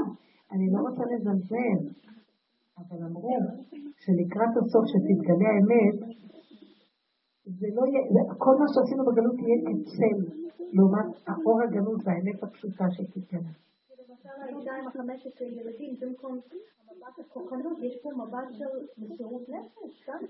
נכון. נכון. מצד משיח בן יוסף ומצד השכל של הגלות, זה נקרא מדרגה ומסירות נפש. מצד האמת, גלות. עדיין הגלות קיימת. אם היא סובלת והיא כל הזמן צריכה להחזיק את המתח שמה יקרה ככה ולא יקרה שומרת והיא הדואגת, היא בגלות. נכון, זה מסירות נפש. זה מסירות, רב אושר היה אומר שכל עוד השכינה בגלות ולא הקמנו אותה, הקמנו את הקודש הבריחו, את הרעיון של הדבר, את השכינתה לא הקמנו, אז אין כאן מסירות נפש, יש כאן מסירות גוף. חלק מוסר. כל גאולת מצרים הייתה גאולת גוף, כולל הדעת, דעת של הגוף. אבל הדעת של האמת לקראת הסוף של תקום זה יהיה מסירות מסוג אחר. לעשות מסירות הפוכה. אז מבינה את ההפוך, למסור את הנפש על נקודת האמת. לא לתת לטבע שמצדיק את המקום שלו וללכת ההפך ממנו. מצדיק שיהיה סירים יפים לשבת והרבה מעדנים ומטעמים למיניהם, הכל בסדר, שזה לבד יקרה. אם מישהו נשחט בשביל זה והוא ממורמר כל השבת מזה, אז משהו כאן לא בסדר. למה שזה ייהנה וזה לא, וזה יהיה חסר? כי הגאולה האמיתית באמת שזה גילוי השם, אז אין אחד שלא ייהנה, הכל. ובגלות יש מישהו שסובל להרים את הכל. אם זה הולך לפי הנפש, אז אני חושבת שרוב אנשים לא יהיה בכלל להם ילדים. לא, ואני חושבת שזה יהיה הדור שכתוב. שיגמרו הנשמות בגוף. יגיע מהלך שכבר לא יצטרכו את כל זה, כי התיקון של עץ הדת והגדלות והכל יכול שלנו נגמר, ויתגלה הקטנות והפשטות, ואז השם יגיד די, לא צריך יותר. כל זה היה כדי... איך? לא, אבל זה בוא נאמר אם אנחנו הולכים לפי הנפש כמו שדיברנו קודם, משהו שלא מתאים, אז אני חושבת שרוב אנשים לא מתאים לנפש, אז בכלל להביא את זה דור הבא. נכון, בהחלט. למה שזה יהיה ככה? גם, את יודעת מה? הן יכולות ללדת. כתוב עתידה אישה ללדת בכל יום. והיא תמיד כמו ביצה, אבל לא יהיה לה שום הרגע של צער ולא כלום, והיא לא תטפל בהם כלום, הכל יהיה מאליו. גילוי שכינה. אז למה לא? אין לי התנגדות, אבל למה בצער ובכאבים וכל זה, זה הקללה. וצרתם בי פנים בדעת, אפיך תאכל לחם, כל ימיך ארורה אדמה. זה קללות, ואנחנו עובדים תחת עול נוראי של שעבוד כדי לתקן את הקללות. ואנחנו שואפים שדי כבר, ועד שלא נקום ונגיד די, מי יודע מה כמה זה יתמשך. אתם יודעים שיש עוד ששת אלפים שנה אחרי זה? לא, כתוב שאלה שמות של מדינות, הן מתעוררות, הן עוברות למהלך של האלף השביעי, ואלה שלא חוזרות בגיבולים לששת אלפים. תוכנית נוספת, עוד פעם.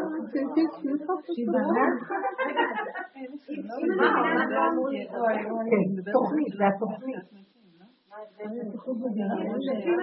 יש, יש שיטה שזה כמו שיש שש מיטות, ויש שנת היובל, יש גם שש פעמים ששת אלפים ושנת היובל.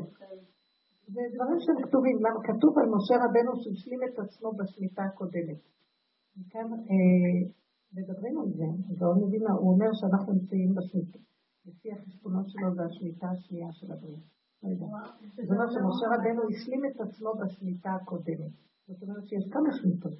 אז אני אומרת לעצמי, מה זה אומר? זה אומר, כל שמיטה כמה נפתח השערים וכמה מבינים שהם חייבים לגאול את הנפש שלהם, אם לא הם יחזרו לשמיטה הבאה. חבר'ה, זו האפשרות שלכם להיגאל. תבינו, השערים פתוחים, ולתפוס נקודה ונבין אותה. אנחנו לא היינו רוצים לחזור אותם. היא קשה, היא תוכנית של כאבים. אני רוצה רק לחדד את מה שאמרת, בעצם לא ליצור לפי ציווי חיצוני, אלא לפי איזשהו ציווי פנימי. תראו, הציווי החיצוני זה הדעת אומרת לי, ואנחנו לומדים, ויש לנו דעת, ואנחנו לפי זה עושים. זה הדעת כפייתית עליי.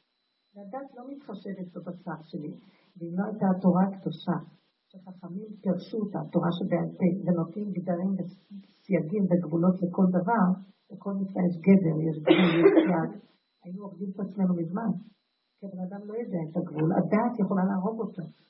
אז יש חכמים שנותנים לנו גדר וגבול. וגם עם כל זה, בדור האחרון הדעת כל כך השתמשה שלא יודעים איפה הגבול. בני אדם יכולים לדקדק עד כדי אימה ולעשות לבני ביתם חורבן. והם יצדיקו למה הם מדקדקים. והם לא רואים את החורבן שהם עושים. הרבה חללים הפילה, הרבה ילדים ובתים כאלה יצאו מהדרך. אני יודעת על כל מיני סיפורים. ומרוב הבלבול של הדעת והקפדנות של הדעת. הדעת היא כפייתית, והיא לא שמה לב למציאות הגוף. וכל העבודה שלנו, למה, למה כאילו רבו שאמר, כאילו השם מביא לקראת, מביא לקראת הסוף נשמות של צדיקים שיתחילו שליחים לכיוון השכינה, להציל את המצב של השכינה. והחתן כבר מוכן, כבר עשו את כל את הלימוד תורה וה, והבירורים של התורה, והוא בא עכשיו עם השושבינים שלו, כבר ירדו מהשמיים, כולם מחכים פה, והכלה עוד נמצאת באדמה. צריכים להוציא אותה, להלביש אותה, לסדר אותה, להעמיד אותה כדי שיהיה כאן חופה. זה המהלך האחרון שאנחנו מדברים עליו, אז בואו נשתלשל למקום הזה. ואנשים יביאו את השושבים, אנחנו השושביניות של הכלה. זה מהלך, זה עבודת הנוקבה מה שאנחנו מדברים פה. ברור מאליו שיכול להיות שדברים יתנגדו, אבל הם עשו את התיקון שלהם את שעולם התורה נמצא, היום כבר אין תיקון בעולם התורה. יש עכשיו עולם האמונה, כולם מדברים אמונה, וכולם, היום זה עולם האמונה עבודה. וגם בעולם האמונה צריכים כלים לעבודה נכונה. יש המון ספקולציות ודמיונות על מה זה אמונה גם, שקרים ומה לא. עבודת האמונה הפשוטה, להשתלשל לאמת הפשוטה, ולהתחיל לעבוד איתה ואת עולם קטן שלם בפני עצמך. בתוכך מתרחש כל המהלך, ובתוכך יש שכינה, ובתוכך יש מוח שיושב לקראת הסוף מה שהחכמים נכנסו ותקנו במוח הזה, אף אחד לא יוכל יותר לעשות בכל הדורות. יותר מגאוני הדורות הקודמים, אין, הראשונים, הגאונים, בוא נגיד נתחיל מבעלי המשנה התנאים, המוראים, הסבוראים, הגאונים בבבל, והראשונים והאחרונים, ואנחנו מה, איזה דור עלוב. והמוח היום פתוח וכולם כותבים סורים וקשקשים, אף אחד לא יכול להגיע לתיקון מה שעשו גאוני עולם וכל מחשבת התורה. יותר אין מה לתקן שם. יש עכשיו לתקן את תיקון הנוקבה. עובדה שהיום נכתבים הרבה דברים בכיוון האמונה, כי זה הכיוון הזה, זו העבודה הזאת. אז העבודה שלנו היא להסתכל ולהתחיל להתבונן. עולם קטן תעבדי הנוקבה.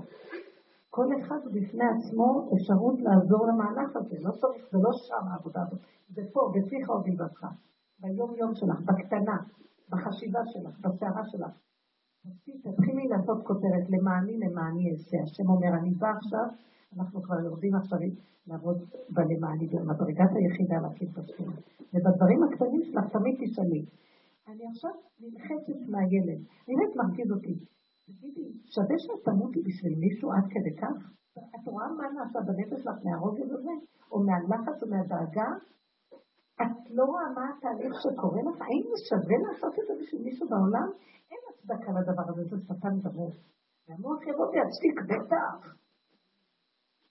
הוא יגיד לך, אבל תחנך את הילד. למה לא לחנך את הילד? אבל לא לחנך את הילד מהמוח הזה שמזיק לך, כדי לחנך את הילד. בסוף את זה חסר וזה לא נהנה. קחי את הילד אחרי שאת קשורה עם הנפש, והנפש תעזור לך מתוכה. הנפש יש לה שכינה, היא תקים לך את המהלכים בקלות. למה את הולכת עם כוחנות מוחית? את יכולה לתקן מהזכר? אנחנו לאיבוד דבר, אנחנו עושים כמו הזכר. ולכן התוצאות שלנו לראות ככה, קצות יום, קשה, אנחנו הכל קשה לנו. אנחנו ברכות. תחזרו למטה, ותגידו, לא, לא ככה. למה שאני, אני לא מבינה את הכל, לענות לו. איפה זה, איפה הנעליים שלי, איפה... אל תרימי את הכל. הכל צריך ללכת נוח לך, תגידי. אני מוצאת את עצמי כל כך תשושה שאני בקושי יכולה להרים את הכל להגיד משהו. אז לא שמענו, לא, בסוף הם באים, כי חשוב להם, קורה פה משהו.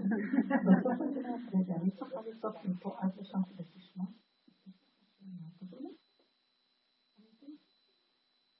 מה זה דבר כזה קטן?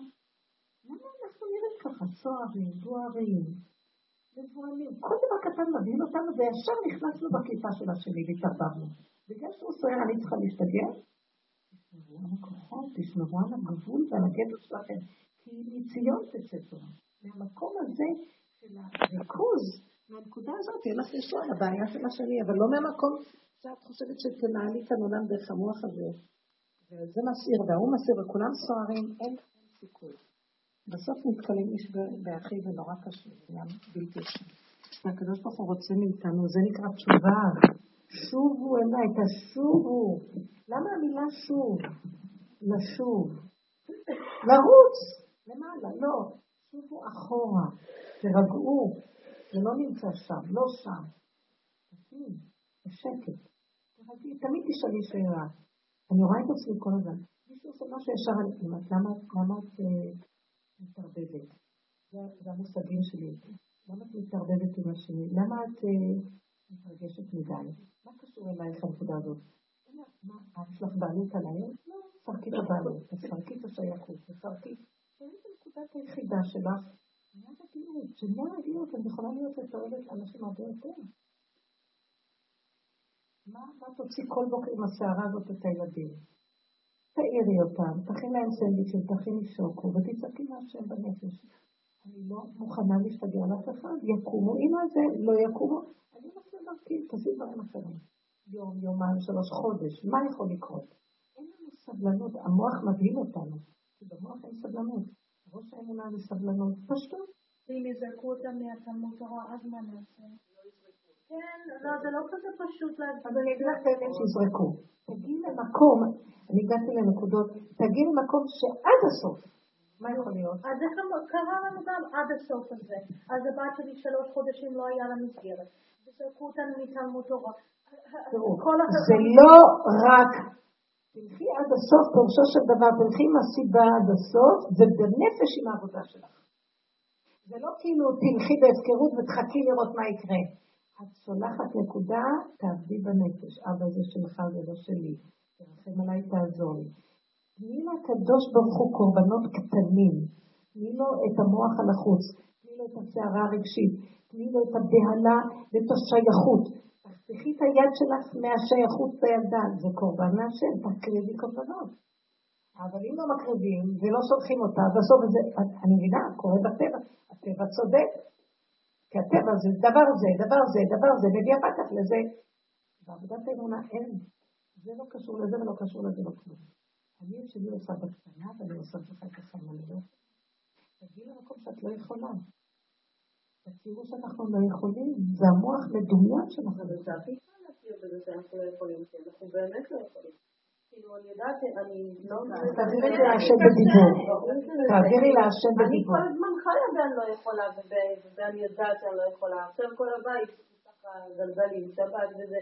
מסתכלת על כל המטלות שיש לי, יחד עם העבודה ויחד עם העבודה. זה לא נורמלי, זה לא אנושי, זה לא אנושי.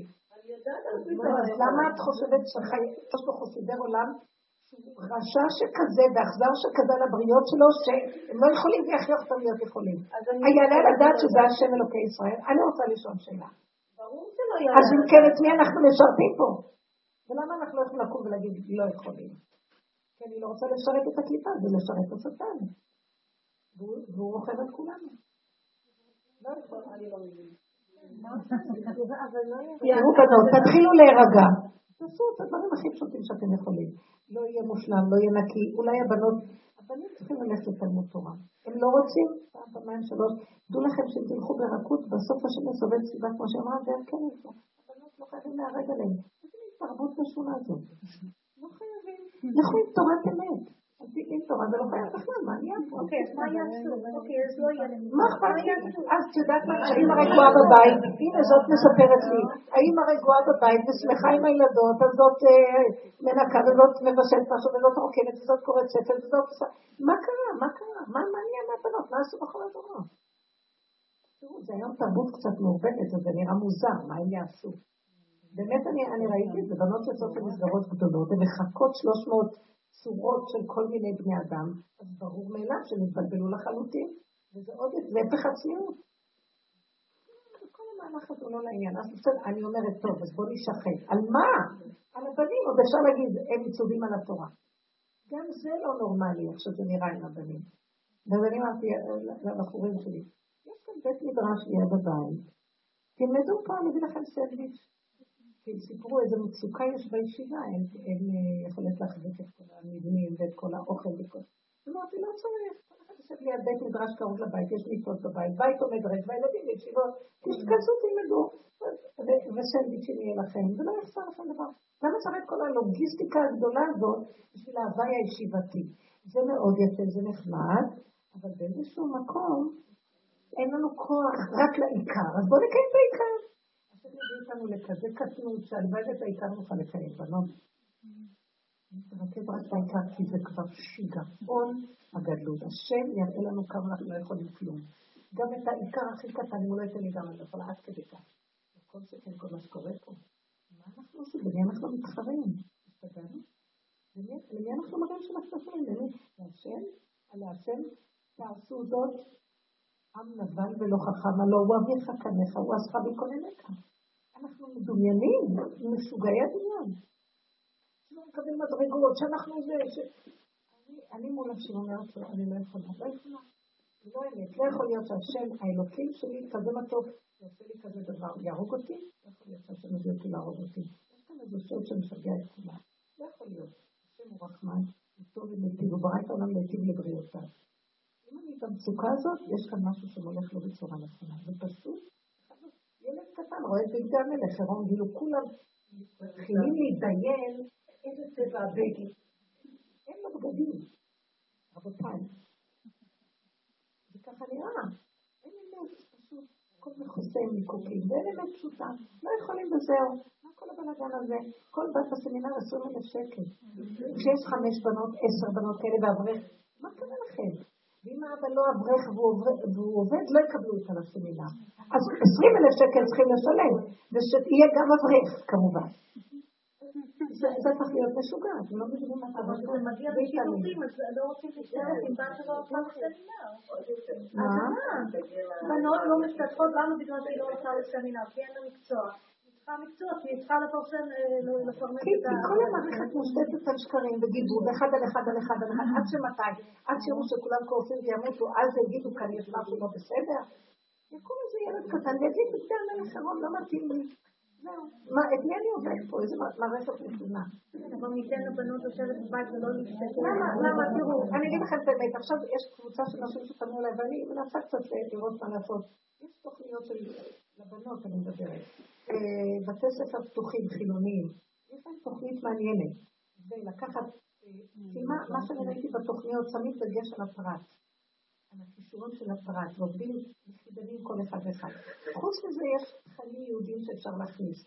אז זה, כאילו לקחת את העבודה במידות, היא שמה לב ודגש על כל בת, שלא יהיה תחרות, ולא מבחנים, ולא קצינת איש מרעו. כל אחד מה שיכולה באיפה שהכלים שלכם. חוץ הכניסו תכנים יהודיים.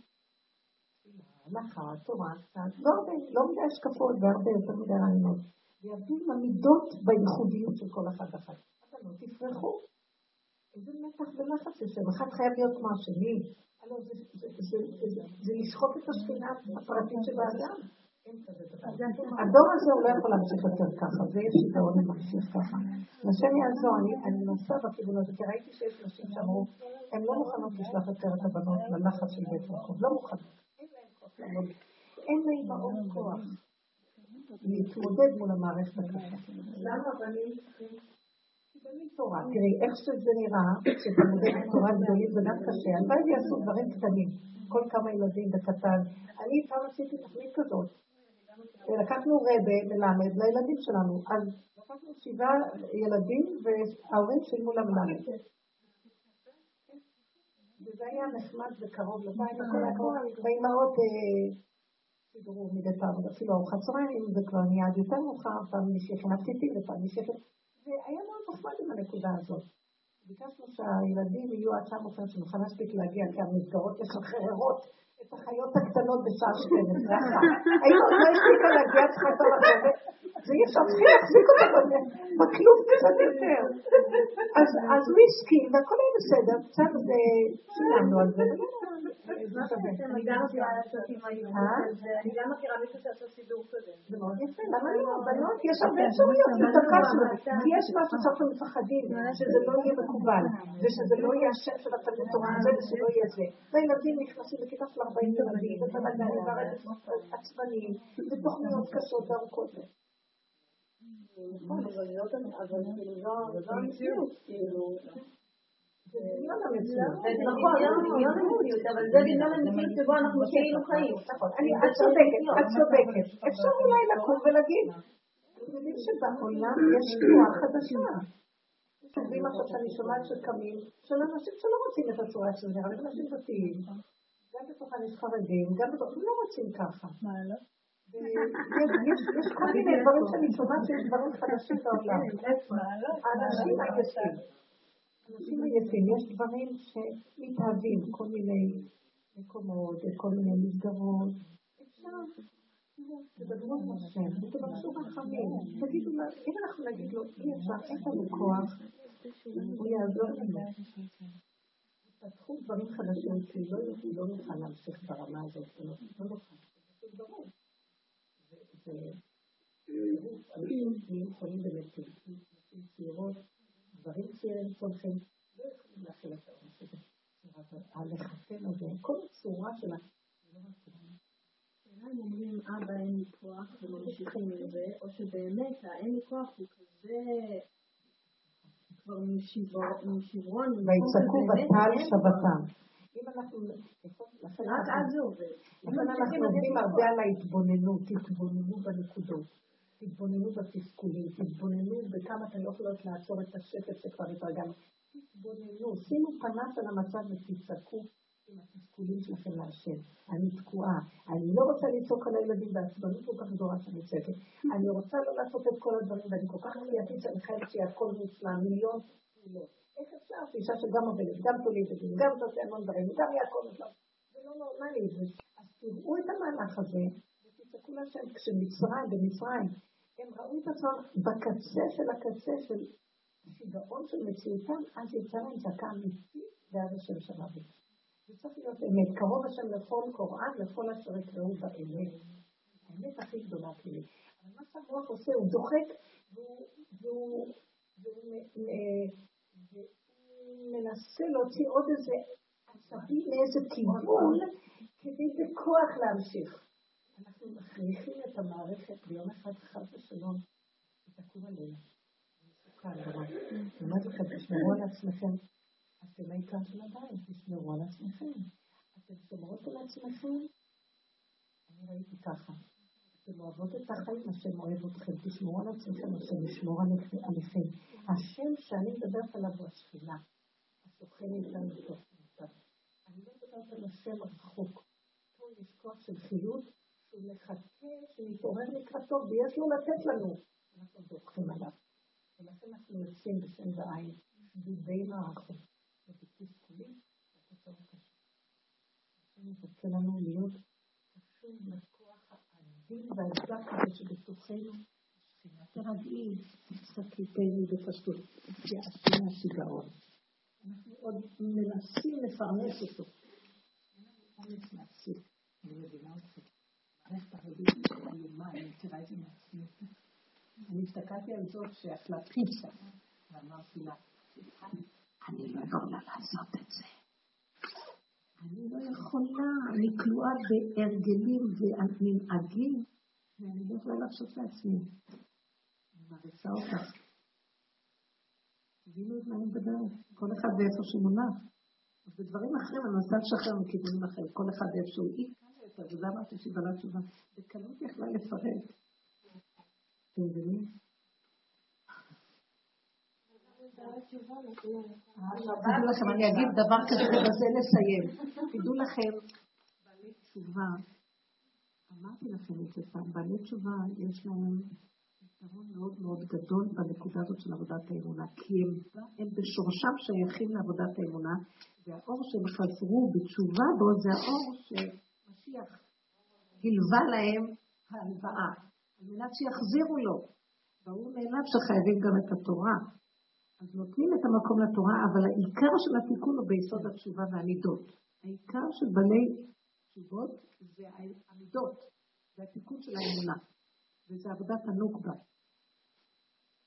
כי הם לא גדלו במקום של התורה ולא מקטנות, וזה מאוד מאוד קשה, אז ברור שנכנסים ולומדים, אבל זה לא כמו אחד שמדורות או משהו כזה. ולכן, אם אתם תבינו שהעיקר, איפה נמצא העיקר, ועם זה תעבדו, לא תחנקו את שורש החיות, ולא תלכו נגד עצמכם. וזה חכם וזה יפה, וכמו שצריכים לקבל את התורה מהעולם החרדי, העולם החרדי צריך לקבל מעולם התשובה. אל תחשבו שזה הולך ככה. עולם התשובה היום זה עולם, משיח מחכה לעולם התשובה. עולם התשובה זה המקום של גילוי השכינה והאמונה. לא לזלזל בזה בכלל. זה דוד המלך, הוא הקים עולה של תשובה. זה המדרגה. אני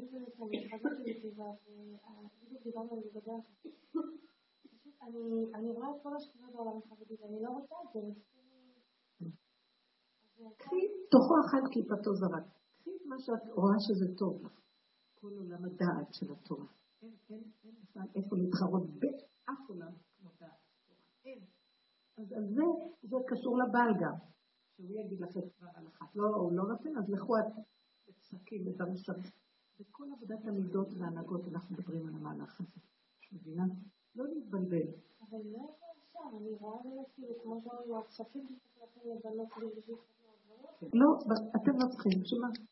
לא חייב, זה לא חייב להיות ככה היום. היום גם בעולם החרדי יש בכלל רובד שלם שקם ואומר לא.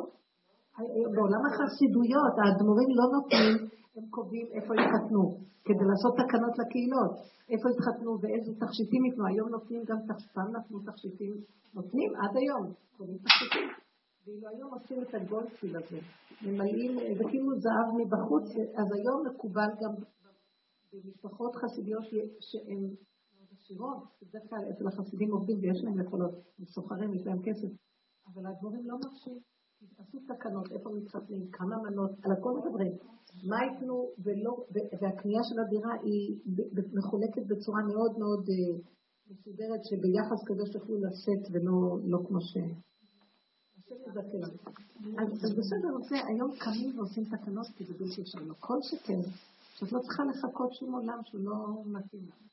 תיקחו את העיקר תוכו אחד, וקליפתו, לגבי איתכם בקליפה, אי אפשר לעמוד בזה בכלל. ולא אמורים לזה בכלל, זה לא מתאים. דווקא המשיח מחכה למקום הזה של האמת. דווקא האמת יכולה לצאת מפה הרבה יותר פשוט. אנחנו עשינו ילד אחרי שהגשנו את המידע של ממש את המערכת לחנך, ממש זיהינו שהילד הולך ונהרס לנו, פשוט עושים לנו את הילד, וממש, זה היה... עכשיו, מבפנים אף אחד לא יכול לראות את זה בכלל, אמרו, הוא עדין או משהו כזה, או אתם הדאגנים, או יותר מדי, ופשוט הוצאנו אותו בתקופה הביתה, לראות מה קורה, עד שלא מבררים מה יש שם איזה שינוי, משהו, לאט לאט איך כל מה שנדבק בו נושר, חוזר למתיקות. נחת בבית, איזה כיף. אז אה, אחרי שעבר זמן אנחנו התחלנו לשכוח קצת מה היה שם, אבל עשו לנו פתאום שיח, אולי בכל זאת יעשו שם שינויים ויחזירו אותו. ראינו שזה לא קורה, לא מצליחים לעשות את השינויים, לא בשביל ילד אחד, כן כדאי לכם לסיים את זה בשביל שאולי תוכלו להעביר אותו לא, לא, לא, תחפשו לו ישר. אז הבנו שאנחנו לא... לא, לא, לא להתפתות. להרוס את הנפש של הילד לא נשאר אחר כך גם תורה. זה בריא שפשוט אי אפשר לתת. ואף אחד לא מזהה את זה. כל הילדים... זו שיטה, אני אגיד לך באמת, השיטה הזאת לא... היא לא יכולה לזהות את עצמה, כי היא, כמו שתגידי, היא תוכנה כזאת. התוכנה של בעלי תשובה, היא תביא הערה חדשה. אם יעבדו עם התוכנה נכון, היא תביא, היא תביא אור והערה. הרגישות של הנפש מלווה בתורה. תורת אמת. רבי נחמן מדבר על זה הרבה, זה מאוד יפה. תורת אמת הייתה בפי. זה המקום שצריך לחזור היום. אין, בלי תורה אין כלום, ודאי. אבל כשזה יהיה מאוזן, אני רואה את הבנים שלי, שבישיבות ליטאיות, והם, ברוך השם, יושבים טוב. הם בעצמם כאובים ממה שנעשה. אפילו בתוך הישיבות רואים את זה.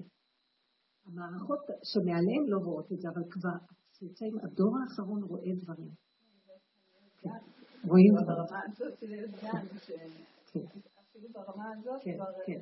יש מקום, ובעזרת השם, תראו, לא לדבר על שום דבר. התוכנה הזאת אה, שירתה 3,500 דורות, זה תוכנה מסוג אחר. עכשיו צריך לבוא משהו אחר כדי להשלים את לא, אבל לא פועלים. אבל לא פועלים כמו פעם. נכון. משהו אחר וזהו, לכן זה להסתיים, זה אחד הסימנים שזה יסתיים ונוברים כאילו וזה גבייה מתה. השם יזכה לנו שיתעורר אור פנימי בתוכנו, ואם אתם תעבדו עם זה מתוכנו, יבוא אור פנימי שיעבור לכל העם. כל אחד, אל תזלזלו, כי זה בכל אחד קיים, רבו שר היה צועק. כל אחד ואחד הוא נדבך הכי חשוב בגאולה. דוד המלך רק על זה התפלל. הוא אמר להשם, בזכותי תביא את הגאולה, כי עשיתי עבודה מאוד, עשיתי עבודה גדולה. השם אמר לו, שאני מבקש אותך, כמו שאתה עשית עבודה גדולה, תלמד כל אחד ואחד לעשות. לי חשוב שכל אחד יעשה את זה מעצמו. השם רוצה לזכות אותנו. לא לזלזל בדברים הכי קטנים לצאת לתחילה. גם דברים שאדם דש בעקבה, וזה הקטן והפשוט. להתייחס ומשם לקדוש ברוך הוא תראו ישועה, ויש שלמות קודש, ייחוד קודש הבריחו שכינתא זה אור התורה, שהוא מדהים, אין כמותו. אני הייתי היום, הלכתי, אני שם במיר, בבית ישראל בירושלים. הלכתי להביא משהו, היה אחת ועשרה. פשוט הייתי נדהמת. בניינים, שלושה בניינים למיר, אלפי, בלי עין הרע, בלי עין הרע. אלפי תלמידים יוצאים משם להפסקת הצהריים, התורה מסתכלת, איזה מתיקות עולם התורה, אין כמותו בעולם, אין. אבל עולם התורה, ראיתי ניקיון, אין להם תנאים בכלל, הם גרים, כל בניין, בית ישראל זה הבניינים הכי ישנים בירושלים. תופסים איפה שיש איזה בניין שאפשר עוד להכיל איזה כולל קטן שם, מלא כוללים, מלא, מלא, מלא, מלא, וכולם שייכים למי. שלושת אלפים תלמידי חכמים, הולכים לאכול ארוחת צהריים, רק להכין לשלושת אלפים. אני רואה, הבן שלי לי, באיזה צניעות אוכלים, חבל על כל דקה. עשר דקות, מכניסים משהו לפה ומפנים את הכיסא למישהו אחר, ולוקחים חוטפים משהו, והכל כל רגע מחושב. אשריכם ישראל, איפה יש כזה דבר בעולם? הלוואי ואתם הייתם שמות את הגברים שלכם כל יום רק בתורה, אם זה מתאפשר, את הבנים. אבל אם לא, לכו עם עבודת כי היום השכינה היא תתמוך, זאת אומרת השכינה באה ותומכת. אולי התורה עשה כבוד שלו. כאילו, הקודש הבריחו כבר עומד, הזכר מוכן. הנוקבה לא מוכנה, אנחנו צריכים לעשות את העבודה שלנו. צריכים לעשות את העבודה שלנו. אין לנו מה לדבר על כלום. בואו נעשה את העיקר שלנו ולעמוד בנקודה של העדינות של הנפש, המידות, הרגישות, האיפוק, הצמצום. הסיפור עם השם, מדרגת היחידה, אל תתפסו לסערה העולמית, שקר וכזב. הדמות היחידה שלכם את הבית הקטן, בקטן. תהיו רגועות, אל תצעקו, אל תריבו, אל תתווכחו ואל תתנצחו. התפשטות. מה שקשה תצעקו להשם, אבא אני לא יכולה, תראו ישועות. זה, תומך. אז התורה וזה מתחבר ביחד, זה הסיפור של האשת חי, זה הסיפור שנולדה בשערים בעלה, זה השלמות של עם ישראל, הלוואי ונזכיר. זה העבודה שלנו. תודה רבה לכם.